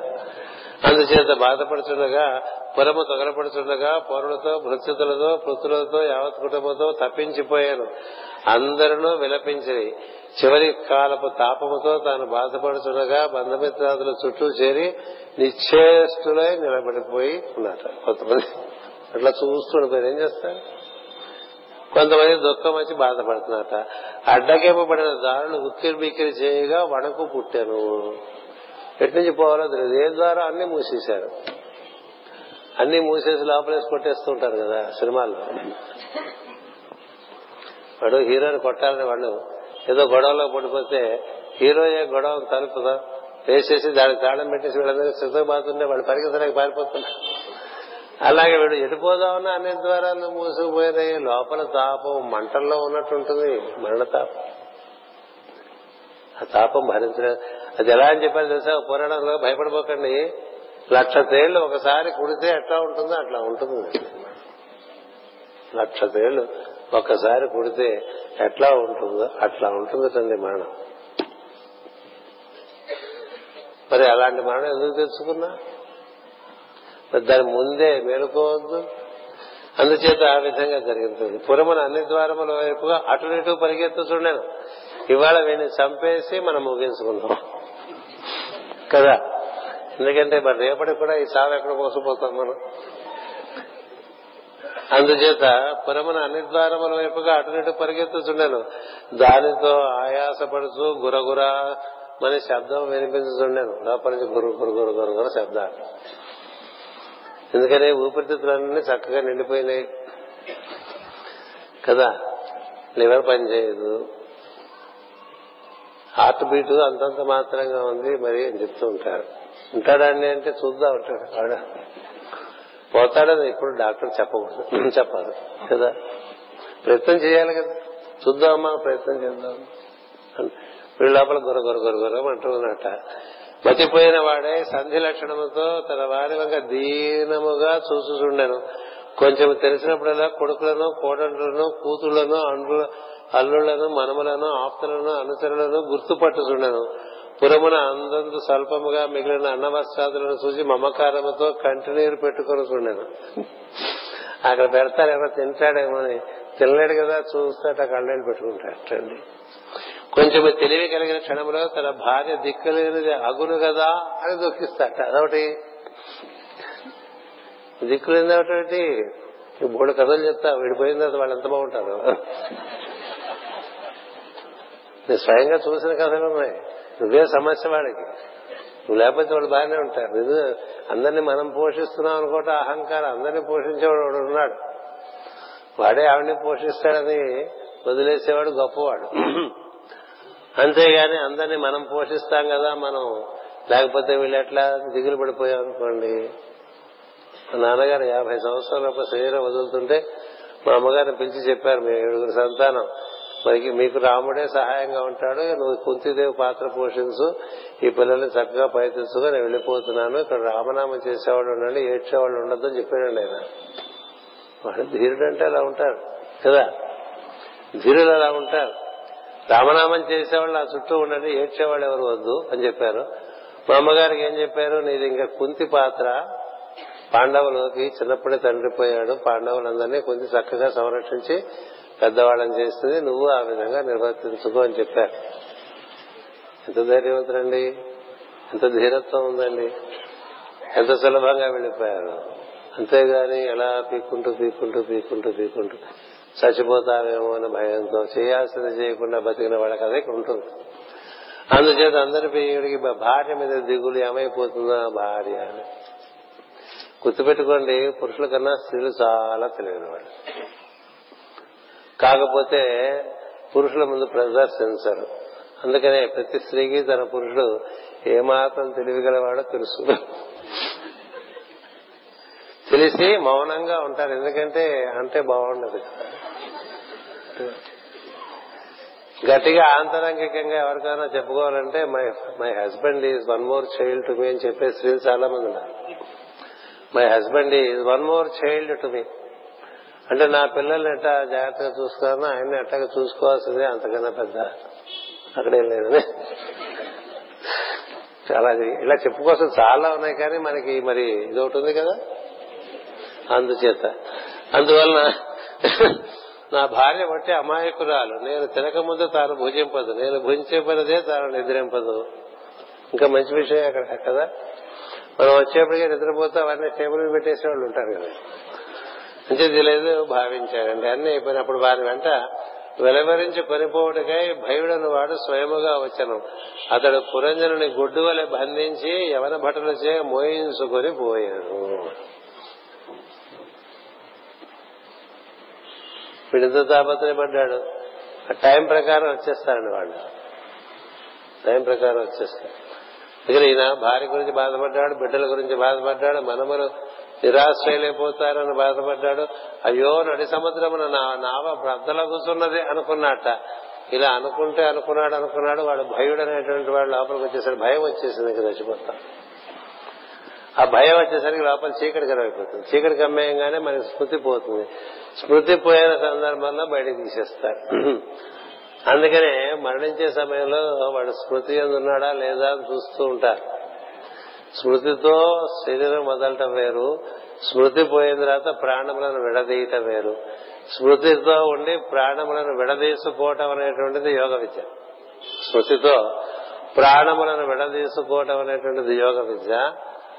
స్మృతి పోయి ప్రాణములతో ఇరుక్కుపోవటం అనేటువంటిది అదొక రకమైనటువంటి అజ్ఞానపు పరిస్థితి.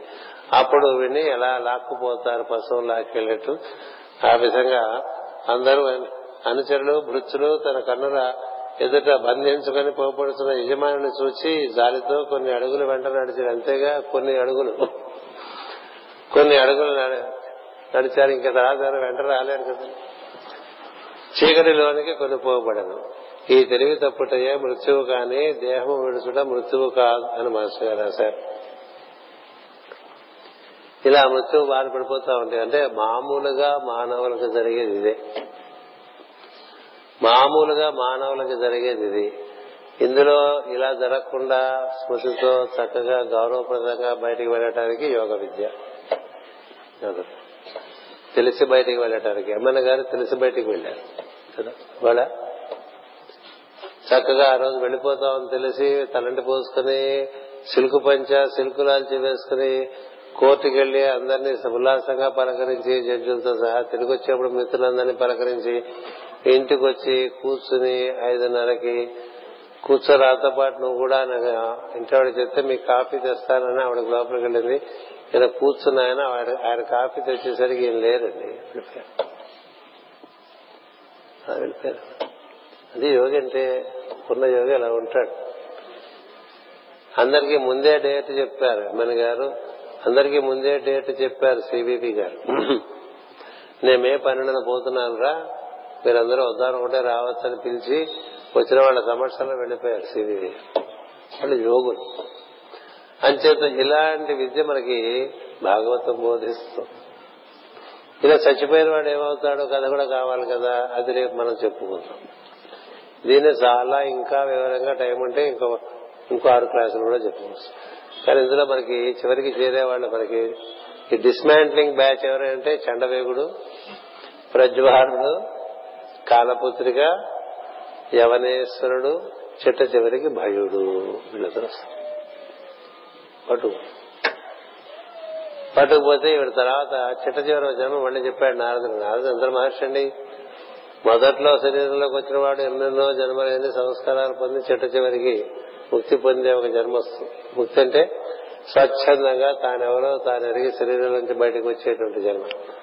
ఆ జన్మ చెప్తాడు నారద మహర్షి తర్వాత కథగా. దాన్ని విదర్భ రాజపుత్రి కథగా చెప్తారు. ఆ కథ రేపు పొద్దున్న సాయంత్రం లోపల పూర్తి చేసుకుంటే మనం ఒక మాదిరిగా ఉపాఖ్యానాన్ని అర్థం చేసుకున్నట్లు అవుతుంది ఆ తర్వాత కూడా ఈశ్వరుడు ఈ జీవుడికి అనేక రకమైన బోధ చేస్తాడు. అది పై గురు పూజలకు వాయిదా వేసుకుందాం. స్వస్తి ప్రజాభ్య పరిపాలయంతాం. న్యాయేన మార్గేణ మహిమహేష గోబ్రాహ్మణేభ్య సమస్త నిత్యం. లోకా సమస్త సుఖినో భవంతు. లోకా సమస్త సుఖినో భవంతు. లోకా సమస్త సుఖినో భవంతు. ఓం శాంతి శాంతి శాంతి.